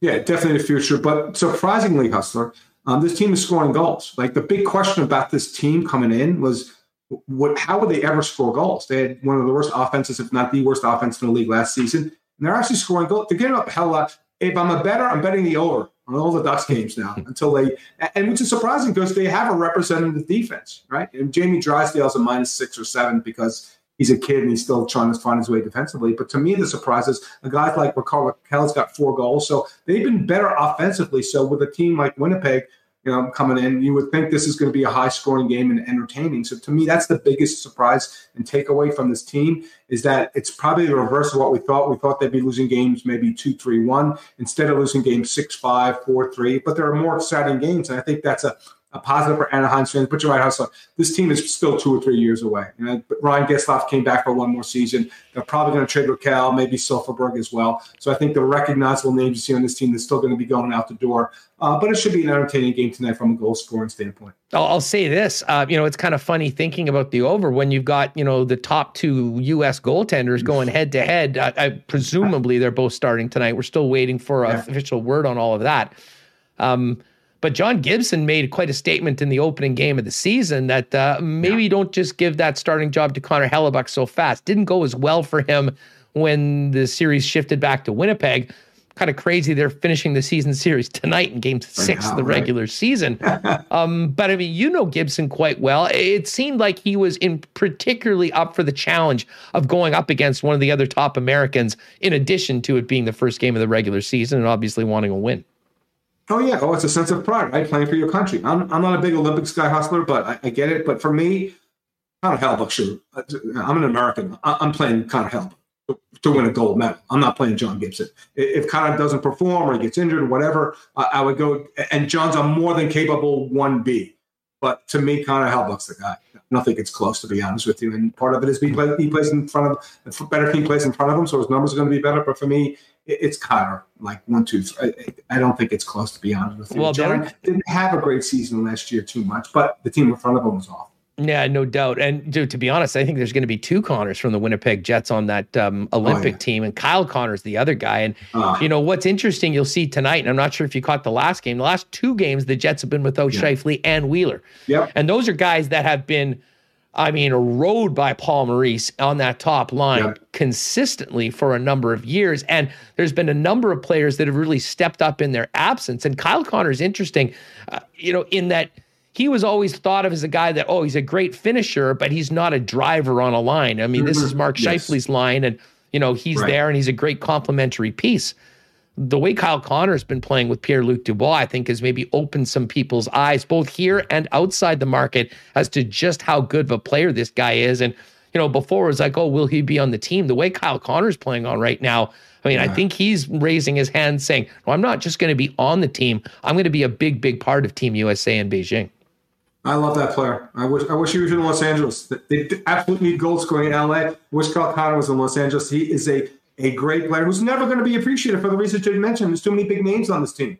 Right, but Kyle's been fantastic. I, lo- I, I love this player from the first time I saw him. To be honest with you, like this kid's going to be a star, and I agree with the kind of. It, it, it's not just the goal scoring now. He's proven himself that he's more well rounded than just a guy who can finish, who can finish with the best. But yeah, love this player, love his attitude, and just think uh, Winnipeg fans are, are blessed to see him play every night. Hey, let me just before we break ask you about the other Cali teams we're going to see on this trip. Um, San Jose had a really nice start, four wins, and I don't think people were expecting much from them. Um, you know, sometimes addition by subtraction. It's hard for us, particularly in this market, to talk about the Sharks without talking about the Evander Kane saga.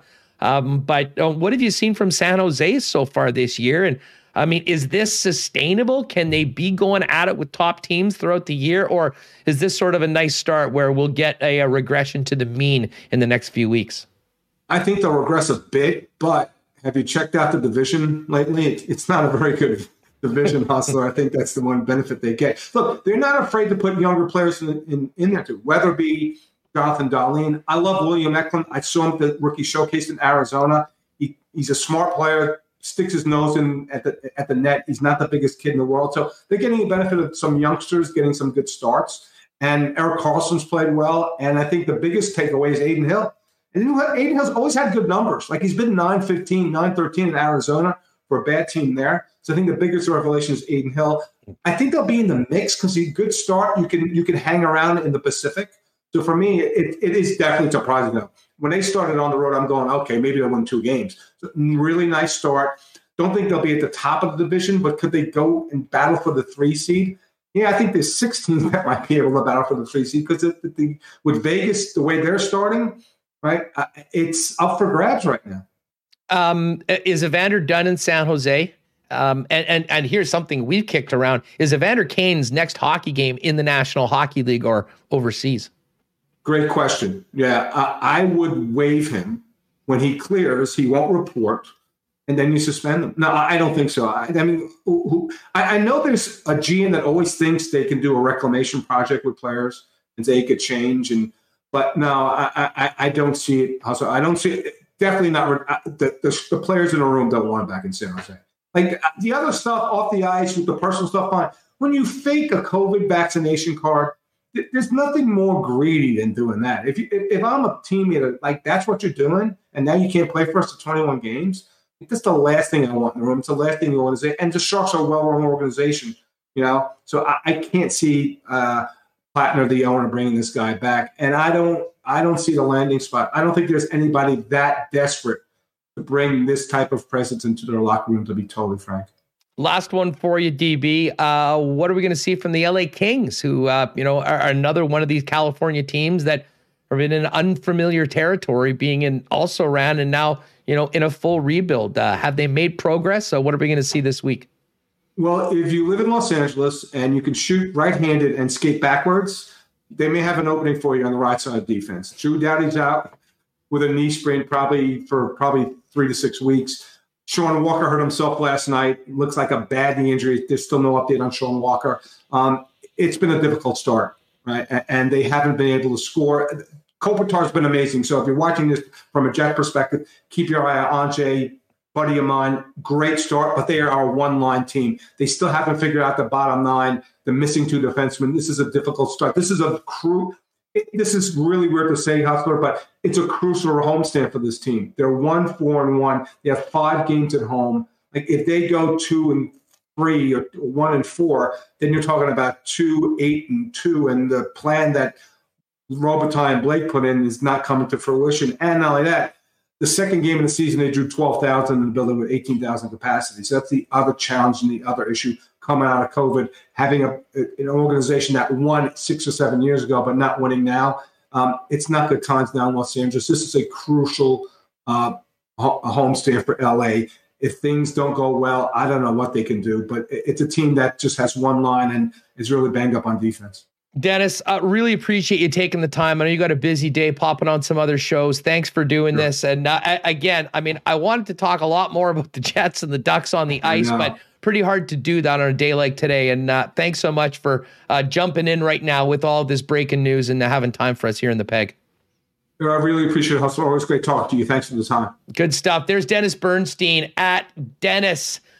FTP from the fourth period. That is Dennis Bernstein. Um, we'll have more on this coming up. We'll get to the Coolbet lines. Uh, I do believe that there will be some comments from Coach Paul Maurice. I hope we'll be able to have those for you coming up shortly. Um, do want to thank Not Auto Corp for their support of Winnipeg Sports Talk. Why not get into the car of your dreams at a great price with the help of the Not team? Pop down and see them and the new Winnipeg Car Lab over at Waverley and McGillivray or you can check them out online at not.ca.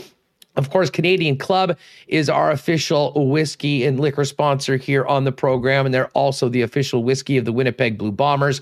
Tickets on sale today for the West Final. They've been going briskly. We might have to have a little CC to keep us warm at the game. Uh, you can always get the great taste of Canadian Club at IG Field.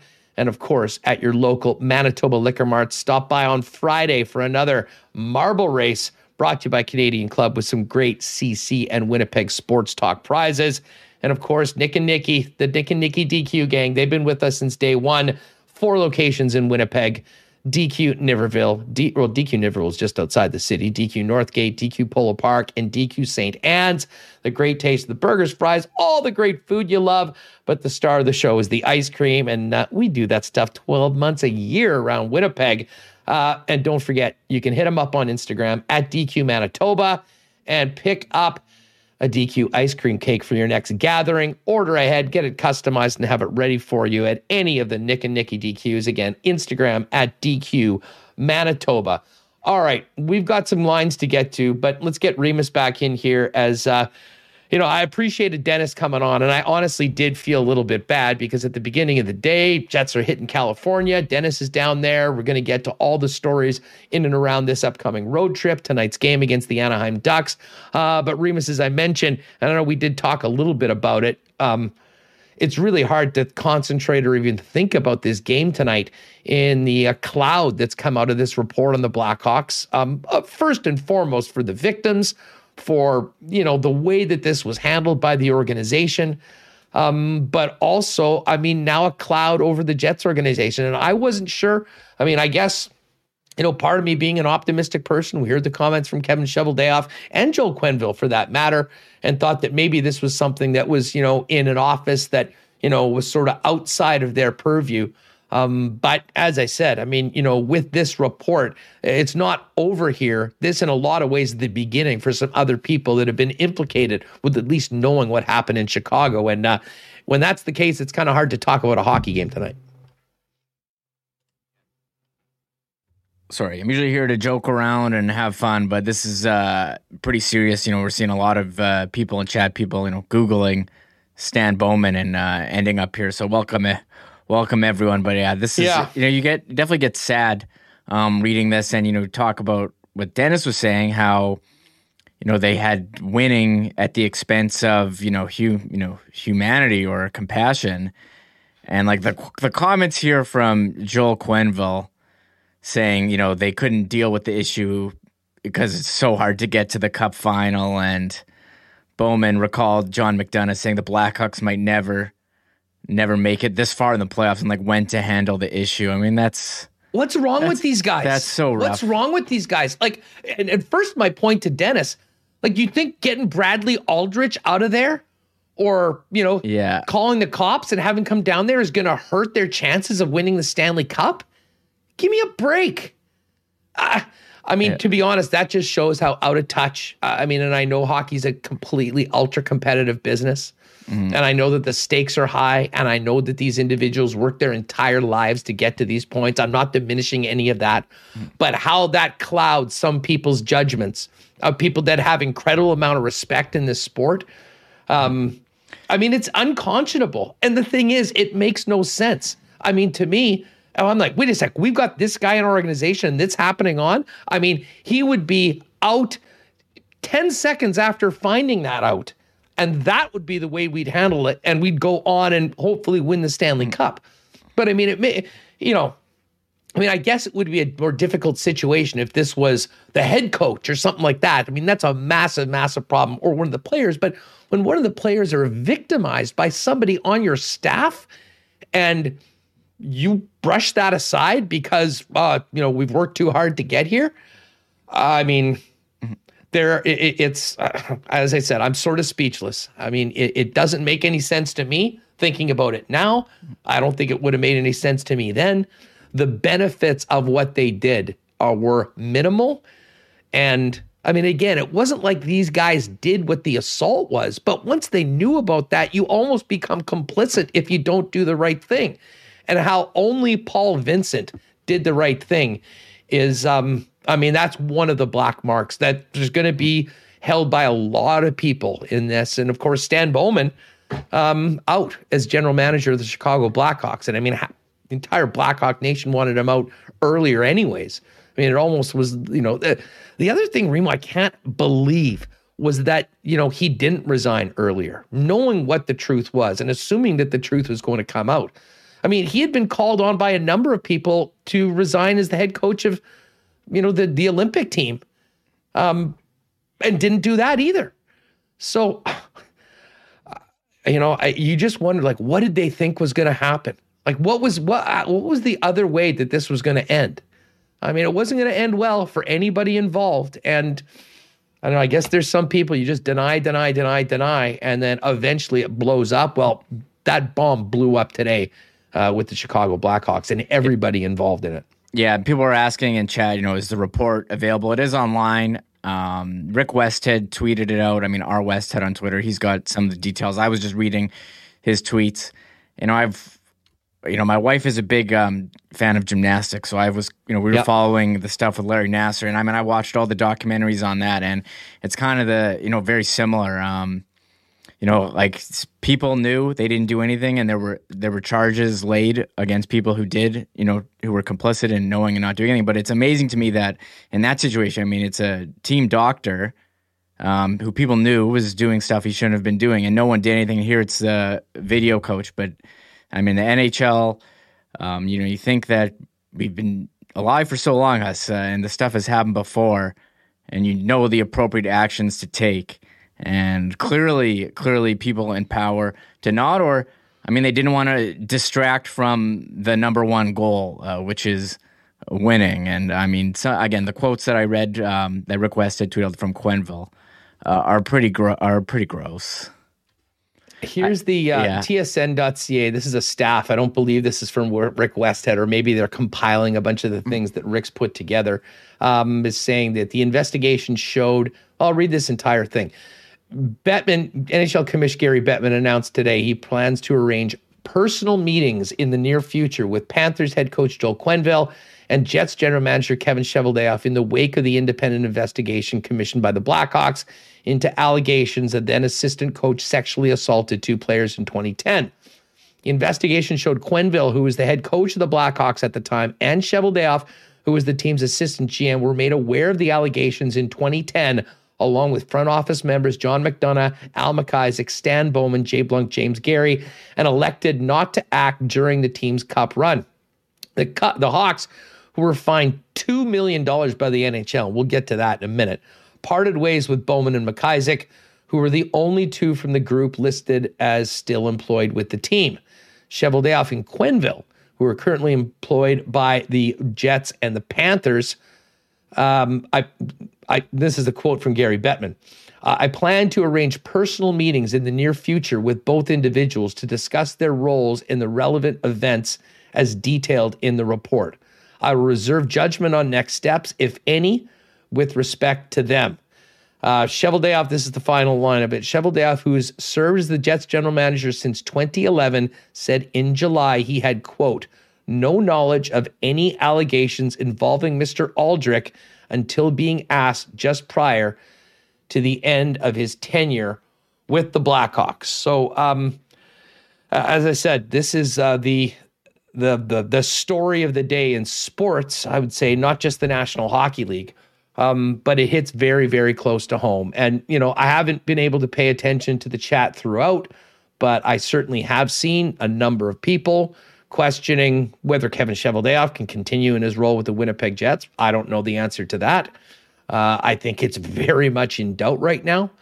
Um, and, and, to be honest, the league the league is one thing. Um, you know whether you know there's punishments for Quenneville and Cheveldayoff from the National Hockey League, I think is certainly possible. The other question is from the Winnipeg Jets organization I mean, going right up to the top, and that's Mark Chipman and that's David Thomson. I mean, how how are, are they feeling right now? First of all, did they know this? Had Cheveldayoff been entirely truthful with them? Had they known what the situation was? Um, and how do they handle it going forward? I mean, are they comfortable with Cheveldayoff doing because I mean I, I will tell you right off the bat I mean they've got a great relationship I think they're very close I mean Cheveldayoff's been the only general manager the Winnipeg Jets have ever had since coming back in this 2.0 era and I think certainly I was the first one banging the drum on what a great job he did in the offseason in fixing the blue line doing the things that they needed to do to you know hopefully give us a team that our city and our province can be excited about and you know can challenge in the central division and can you know be be something that everyone is proud of. Um, you know, when you learn things like this, for someone that I think many of us, myself included, have a great amount of admiration for, have always appreciated him. I mean, I will tell you that, you know, when I went through my tough time last year, uh, was in the hospital, you know, Kevin Cheveldayoff was checking in. He was, you know, calling and texting. And that meant a lot to me. Uh, and, and, and, and I'll always be thankful for that.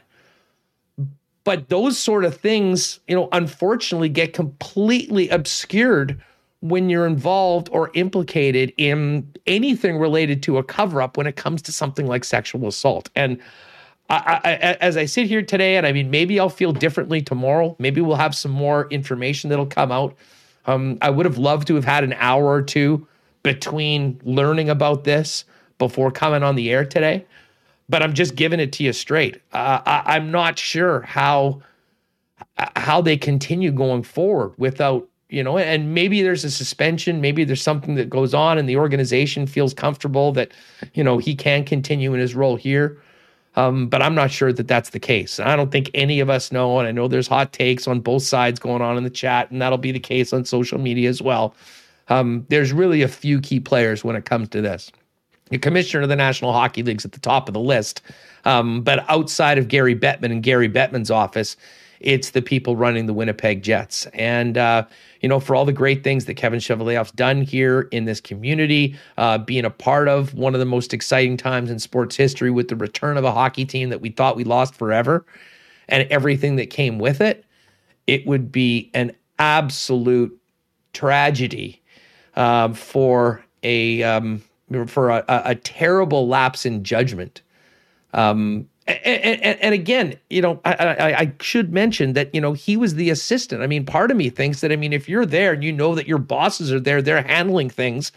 I mean, what what what are you supposed to do? I mean, everyone knows. What are you going to do it yourself? Paul Vincent's already gone. They've said what they do, and that you know you're not really one of the decision makers. So to be honest, there's part of me that feels sorry for Kevin Cheveldayoff that he's been put in this terrible situation, but that doesn't change the fact that his name is right there in that in that uh, report today, and that people from around the hockey world will be associating him and Joel Quenneville with what happened. Probably way more so Quenneville, considering what we've read so far, and that um, and that this wasn't just going to go away with an announcement that the findings had come and Stan Bowman stepping aside and the Hawks were getting fined $2 million and just going back to business. That uh, that's not happening. So um, it's pretty crazy happening in the midst of a, of, of a game day, an exciting time for the Jets getting back on it, doing it without Scheifele and Wheeler. And to think, you know, Scheifele and Wheeler have been such mainstays at this hockey club for the last, well, better part of 10 years for Wheeler and eight really for Scheifele. And, you know, we've had these conversations about looking at the team without those players and other people stepping up. I don't think anyone had really considered. I mean, there'll be people calling for everyone to get fired. I mean, fans do that. But realistically, thinking about the Winnipeg, it's hard to think about the Winnipeg Jets without Kevin Cheveldayoff as the general manager.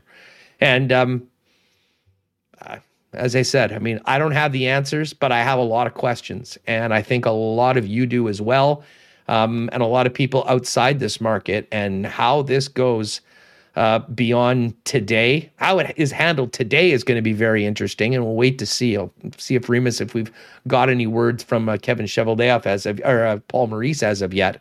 Um, but this is going to be a real black cloud around uh, everyone that you know, and let's face it, the people within the Winnipeg Jets, both players, certainly coaching staff, management, and fan base, I think have a real affinity and a connection to Cheveldayoff. And uh, this is going to be real tough to swallow, I think, for a lot of people. And uh, where it ends and how it ends, I have no idea. But to be honest, the only people that really do right now, if there is clarity on it, are Mark Chipman, David Thomson, and the commissioner of the NHL, Gary Bettman. Reem. Yeah, well, well said. So I'm, you know, you pretty much hit the nail on the head with everything. I mean, I'm going through Rick Westhead's tweet. I have the report. Um, page 50 has the part about Kevin Cheveldayoff and um, you know talked about that meeting that was that we detailed before.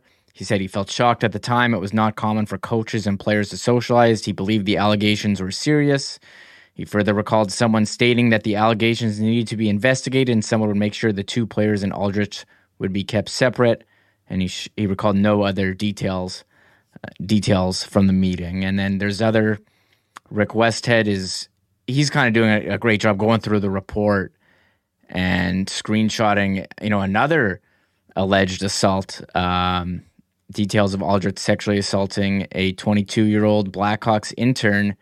And that was after the management was told about the alleged assault of two players. Um, and he he posted a screenshot of of the report there. And then he also actually Hustler um, he reached out to John Doe one, and I will I will bring it up here. And his uh, his response: I'm grateful to have the truth recognized. I know I'm not the only victim in this world of sexual abuse, and I hope my story can inspire change within the NHL and around the world. I'm still speechless, and here's here's uh here's this one. So he thanks the Jenner Block and Reid Schar for the respect that they showed throughout the investigation. So Rick I'm Westhead, speechless too. Yeah, I, uh, I think so many people around the hockey world are like. It, I'll never forget when we first started talking about this on this program, and the amount like it just seemed unbelievable. And I, I hate to say this again, but I mean we've, especially here in Winnipeg. I mean, we've had, unfortunately, you know, Graham James is from Winnipeg. He started here in Winnipeg. Um, he, you know, abused players and left a, I mean, he was a sexual predator and preyed on many, many people, some that came forward and probably far, far more that never did. And that was a stain on the game that resonated at every single level. And there's been other stories like that. And, you know, the entire goal of people running, you know, right up to the top of Hockey Canada, you know, was to run the sport, but was to clean it up and make sure that this could ever happen again. And I still, the more, I, this is in the National Hockey League. These are men. This is 2010. I mean, I'm lucky. I've never been involved in that situation, and thank God for that. I mean, I feel for the victims, and I see what has happened to so many people's lives um, that are victims of sexual abuse and sexual assault. But I mean, I could have never imagined it happening to an NHL player. If it can happen there, what else is out there at all these other levels? And um, you know, it's it's embarrassing. I mean, it's a disgrace, frankly, that it took 11 years to actually get the truth out of all of this. And there's a lot of people part and parcel in that. And I think, and again, it's easy to you know be talking a lot about Chevy today. Um, you know, as again, he was in a little bit of a different situation than Joel Quenneville, certainly and Stan Bowman and some of the people up the up the uh, up the ladder. Um, but again, uh, I mean, the fact that this took place and the fact that, you know, really clarity on this is only coming out 11 years later, while from all accounts, everyone knew that it happened. I mean, maybe we think of these things differently now, but again, this isn't in the 90s or the 80s. This is 2010. And um, I, I, I really don't know. I mean, I, I, I hope, well, I won't even say it. I, I hope that the right thing is done by all parties involved. And I hope by, you know, if there are people, including our general manager, who I'm really fond of, um, that, you know, is is implicit in this, that, you know, it doesn't just get swept under the rug by a lot of uh by like so many other things were early in this story. And that's why we're here today. And frankly, I don't think it will. Um, but man, it would be a sad, sad ending um, here in Winnipeg. And I mean, Joel Quenneville's one of the winningest coaches of all time in the National Hockey League. I mean, to have this, is a stain that he'll never get by. I mean, some of these quotes that we're seeing about the way that it was handled and how he was the guy that, hey, we can't deal about this now. And that's how they decided to go. We know the coaches are very powerful individuals, far more than assistant GMs. Um, you know, you wonder what this is uh, going to do, uh, going to do going forward. I mean, I, uh, Oh, Remis, I have a feeling that this is just basically the tip of the iceberg. Uh, do we have any? Uh, do we have any um, word on uh, whether the coach has spoken yet, and whether we're going to be hearing anything from the Winnipeg Jets? I haven't. Sorry, I haven't seen anything yet. I was pulling up Murat's tweets just as you know we can get to the Jets lines and stuff. You know, we'll get there uh, eventually. But he uh, tweeted out Chevy's quotes from July 22. He said, I had no knowledge of any allegations involving Mr. Aldrich until asked if I was aware of anything just prior to the conclusion of his employment with the Blackhawks. After confirming that he had no prior knowledge of anything, he had no further involvement. As it is a legal matter before the courts, he'll not be making any further comment. So um, I'm not sure. I'm not sure what to make of that statement, knowing knowing what we know yeah. now. I don't. I, there's a lot of words there. No, no, there is. Um, and and you know, because I mean, a part of it. I mean, if you're in the meeting, it's been addressed, and the people that need to mm know that can do something about it that are in. You know, if you're putting it up to your boss, I mean, when something happens in HR, you don't go take care of it yourself. You go to your boss. Yeah. You go to HR. You tell them, and that basically it happened. So I mean, I think there is there is one side of things that said, well, listen, I mean, I we put this forward and gone through, but the fact that, that it went 10 years and then everything else that happened, um, including a minor being assaulted by this individual after leaving the Blackhawks without having to face any consequences from the courts or the police, um, you know, puts an, an even darker cloud on it. And unfortunately, puts someone like the general manager of the Winnipeg Jets in a uh, you know, in a spot. And maybe that's part of the reason why he was looking forward to getting out of the organization and obviously wanting to be a general manager in the league and coming here. But I just, um, it's a sad day. It's a sad day for hockey. Um, it is a, a disgrace on the Chicago Blackhawks organization that I'm not sure they'll ever really get over. I mean, they'll get over it. They'll have new people that have nothing to do with anything, and they'll try and move past it. Um, but I guess the other thing, Remis, that I talked to talked to um, Dennis about was, you know, you wonder what this does to, you know, Patrick Kane, Jonathan Toews right now. I mean, the team's already in a terrible, terrible, terrible spot. We know what Toews went through last year. Um, Patrick Kane, one of the greatest, if not the greatest American player of all time. I mean, these guys have incredible legacies. And uh, I do wonder about what questions they're going to be getting and how they are going to be viewed by both fans in Chicago, hockey fans, the media handled going forward, because you know, as much as it's not their job to do anything, when you heard reports that, you know, players were were involved, and and this is why I got back to that hockey culture a little bit. I mean, it almost seemed like at times, and hopefully that's not the case now, but I can't be sure that it is or it isn't. That some things are bigger than doing the right thing, and that is protecting people, and that is doing the things that protect the people in the organization and the crest, as opposed to you know, a couple victims that, you know, as you just heard from the John Doe tweet, that probably have never, uh, never be, never, their lives will never be the same. Yeah, and I know there's a lot of details um, coming coming out in this report. People are tweeting at them. I mean, you talk about players, and part of the details are, you know, players were taunting this John Doe, you know, saying what you missed your boyfriend or something along those lines. And you know, again, we we've been we've been here um, here obviously haven't had a chance to to read the whole thing. Um, we'll have to get to that, but I'm just seeing what's coming out, and I mean stuff like that is pretty uh, pretty gross. And but I think I don't know, it's consistent with the way the whole thing has been handled yeah. by by the Blackhawks uh, organizations and uh, and hockey culture, I guess. Yeah, uh, we, no we, doubt. Uh, I have Stan Bowman's statement up if you want to see see that. Um, yeah, yeah. You know what? I would like to see that. Um, uh, and again, if you're just popping in, um, this is Winnipeg Sports Talk. I'm Andrew Paterson. That's Michael Remis. We do this every day at one o'clock. Normally, we're yucking it up. We're having some laughs. We're talking about the Jets. We're talking about the Bombers. We're hitting all the big stories in sports. Um, today, as we went on the air, we were talking about bomber tickets going on sale, the West Final December 5th, um, with a lot of excitement about the start of this road trip tonight for the Winnipeg Jets. And now this report's come out that, you know, I think we've spent enough time talking about it in the summer. Um, it was a terrible story to talk about then, but it had to be discussed. And you know, I personally had never really got down the road with some of the other people that were with the organization that weren't there, including Kevin Cheveldayoff, because we didn't really have any information. And as we've just read, there was a statement in the summer um, that, you know, m- more or less um, pleaded innocence or ignorance to it. And now, from the sounds of it, we've got uh, some different. Here's the statement from Stan Bowman. Since joining the Blackhawks in 2000, I've been extremely grateful for the opportunities presented to me and proud of our accomplishments.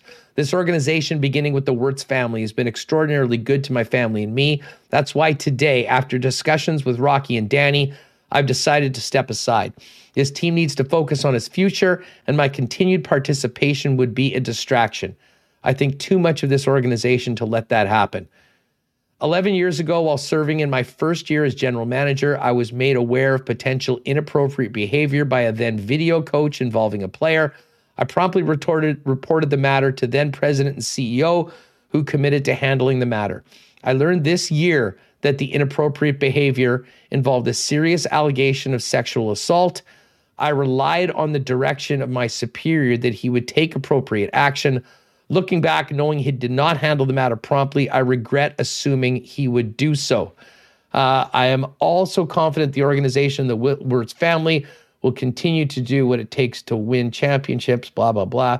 Deeply grateful to the for the chance to manage this team, to the players for their dedications, and to the fans for their tremendous support over the years. It's been an honor to have been part of this incredible organization and serve the best fans in hockey in the greatest city in the world. I will always cherish my time with the Blackhawks on behalf of myself and my family. Thank you. So, know, I'll tell you what, I mean, if Stan Bowman is maintaining that they got this, that first of all, that he wasn't aware uh, the uh, until this year the the severity or the seriousness of that again i mean i don't know what to believe now i mean and i think everyone is probably in the same situation I mean, how, how like when we're hearing statements like public statements, you know, how much of it is for PR? How much of it is truth? How much of it is it written by lawyers? I mean, I, I really don't know. Um, but I mean, I guess they're kind of putting this on the on the plate of John McDonough, who again, I mean, that's the way things work. I mean, you know, you put it up the up the uh, up the totem pole, and um, you know it is to be handled by you know by other people. The problem with this is and the statement that stan just you know that we just read from stan bowman is some of the other things that have come out about the meetings you know with joel quenneville um, you know not wanting to deal with it right now and how things continue to go through for the remainder of that 2010 playoff run and then after the fact even worse and, you know, I could see, you know, for a couple weeks they're focusing on going to the Stanley Cup final, which they were. I mean, this literally, I believe that the quote was an hour or so before they were about to go and, you know, they just clinched their spot to the cup final for the first time in however long. You know, incredibly important time and exciting for the whole organization. And you're right. Yeah, this isn't something that they wanted to be dealing with right now. But I mean, you can't have a guy that's a potential sexual predator in your midst and not do anything about it because you know, you might need him to, uh, you know, check an offside challenge or something like that. I mean, are you serious? So, I mean, I think unfortunately there's a lot of good people. Um, I'd like to think good people. I do believe good people getting, you know, caught up in this. Um, and certainly Kevin Cheveldayoff's name, who up until this point has been, you know, a great, you know, ambassador serving Winnipeg, this organization, and has done, in my opinion, a pretty darn good job at building a quality hockey team right now um, you know, now implicated in this. And it's important to remember he wasn't the GM back then, he was the assistant GM. So there, uh, there's a lot of blurred lines in all of this. But the one thing I think we can all take away, and this is maybe what I think everyone should figure out how it happened and how it never happens again, is that with everybody seemingly knowing what had happened, these individuals being involved in it, that they just, okay, we told the right thing, and now we go about our business with that guy still around the team. I mean, that told you all you need to know that that wasn't really being handled and why that was the case. I'm not sure we'll, we'll ever entirely find out. Um, but I'll tell you what, it's uh, it is a uh, it is you know it's a horrible horrible saga for the National Hockey League and the Chicago Blackhawks. And um, you know, as I said, there'll be games on tonight. The Jets will be playing. We'll be watching the game. We'll be seeing what happens. Um, but it's hard to speak too much about the game or anything else happening when um, you know this this is an absolute bombshell. And you know if you're in the Florida market right now, close to the Panthers, or you're close to the Winnipeg Jets right now, you're probably not thinking very much about the next game and dropping the puck in game six or seven of the regular season. You're thinking about where does our organization go from here, and what does this mean for um, you know two very very important individuals in each.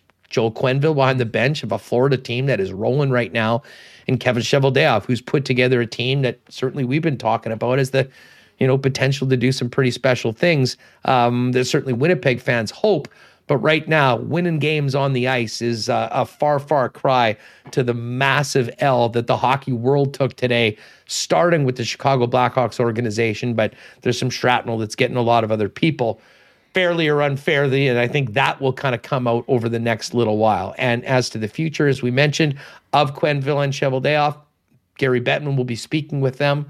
Um, you know, I don't think there's anything that is, you know, etched in stone. I mean, if it took 11 years to get to this point, I'm not really sure there's going to be quick action. But I mean, the big thing is, you know, the organizations, and I won't even speak to Florida. I don't know about their owner and their relationship with Joel Quenneville and, you know, anything about that. I do know Mark Chipman is an incredible man of integrity. And, uh, you know, th- this is probably this saga, you know, wins and losses I know are very important. And, you know, he's an incredible competitor but knowing him as a person, having worked for him for so long, and the culture that he's strived to create in his businesses before the hockey business and the one now, um, this is going to be an incredibly difficult, difficult time um, for him. And there'll be some tough decisions to be made, probably with more information than we have right now. And I don't want to speculate on that. It's just impossible not to talk about it right now as we get ready for the Jets to start this road trip, um, when really the entire hockey world still reeling from what has come out from uh, from that report. Um, Remo, un- unless we have uh, unless we have Coach Paul Maurice, um, we can always direct people to the Jets YouTube later on, and I know they'll be doing pre games and whatnot a little bit later on. Um, you know, I, I will let you know that you know there are a bunch of games in the NH, NHL tonight. Um, Jets, of course, taking on. Oh, do we have this, Remo? No, I don't have more. Sorry. Oh, that was playing for you. No, we don't. I don't have Maurice. That was from yesterday. Oh, okay. Um, okay. I did no, I don't. That was from yesterday. Sorry, I do have just the, from the press release that uh, NHL put out. So Gary Bettman, I don't know if you touched on this with Dennis, but Gary Bettman says he's going to meet in the near future with Joel Quenneville and yeah. Kevin Cheveldayoff, and will reserve judgment on next steps, if any. So uh, Sean Shapiro of the Athletic, everyone is this is with the number one right now. This one. I mean, you can talk about how crazy this is. Um, Katie Strang just going through the report that Aldrich resigned when faced with the allegations of sexual abuse, but still was able to negotiate a day with the Stanley Cup, which is pretty, pretty, pretty gross. I mean, that's what. And so it says yes. Uh, Brad Aldrich resigned when faced with allegations. I mean, we can just t- get you put out the the report they tweeted. I mean, I think Mark Lazerus said it's pretty explicit, and but I mean that just shows you how much the Blackhawks um, didn't act appropriately when they're negotiating, you know, giving him his, you know, what is severance and bonuses after that, and still, you know, he requested. They're like letting him go. They should have been giving yeah. him a ride to the closest precinct. It's, That's what they should have done. It's yeah. Oh, That's with the cup. He requested. Yeah, what, what, I don't know. God, I don't even want to think. You know, a sexual insane. predator with the Stanley Cup. What? Uh, just brutal. Games yeah. tonight in the NHL: Calgary at New Jersey, uh, Tampa Bay at Pittsburgh, Vegas and Colorado. That's an interesting one. Colorado a huge favorite. Vegas really struggling out of the gate today. Sharks and Nashville Predators, and then three late games. You like these Remis? Winnipeg at Anaheim. That's a nine o'clock start. Montreal at Seattle. That's also a nine o'clock start. And the Minnesota Wild at the Vancouver Canucks also a 9 p.m. start. Jets minus 133 favorites on today's games. If you do want to lay a wager on the games tonight, you can get to coolbet.com. You can use the promo code WST.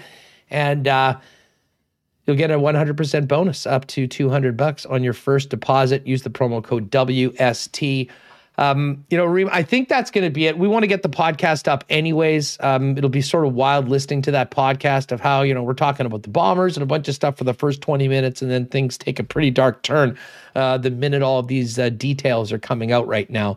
Um, where Gary Bettman goes from this. How long it will take, I'm not sure. We do expect to hear from Paul Maurice at some point today. I would imagine maybe higher up the food chain from Paul Maurice. There'll be a statement at some point. Um, and I'm not sure when we'll hear from Kevin Cheveldayoff or where um, or what the next step is for them. But um, the bottom line is it's certainly not over in Chicago as much as Stan Bowman can walk away, they'll be picking up the pieces. There'll be huge questions for the players that are still left over from that. Um, and as far as Florida and Winnipeg, two very important figures named in the report as having knowledge of this and what that means for their future. That will be a big story tomorrow. And Jeff Hamilton, uh, who has been We'll probably spend a long time talking about this tomorrow, in addition to whatever happens on the ice tonight with Jeff, um, because of course he was the one um, that had that you know incredible. Was nationally nominated for a number of awards. That piece on Graham James. This is incredibly close to him, and you know again those stories dated back to you know the 90s, the 80s. This is 2010. I mean, how how did this happen? And how did it go on for so long? How were more people victimized after people came forward and said what had happened? And um, now, as I said, it is a stain on a number of individuals in that Blackhawk organization, and um, you wonder what it'll mean for other people that maybe you know were, you know, unfortunately, you know, not able to do much more than they did, but are now being implicated in it. I'm really not sure. Uh, I'll be thinking about it all night tonight as we watch the game, and I guarantee you we'll be talking about it extensively tomorrow on Winnipeg Sports Talk Daily. Uh, thanks to everyone that was with us. If you haven't been here before, uh, usually it's a much more fun program. We'll be back here at one o'clock. Do us a favor, hit that red subscribe button, give us a thumbs up and a like on your way out. Um, I would definitely suggest checking out Jeff Hamilton's Twitter. He's on the ground with the team in Anaheim. He'll join us tomorrow, but he'll be reporting.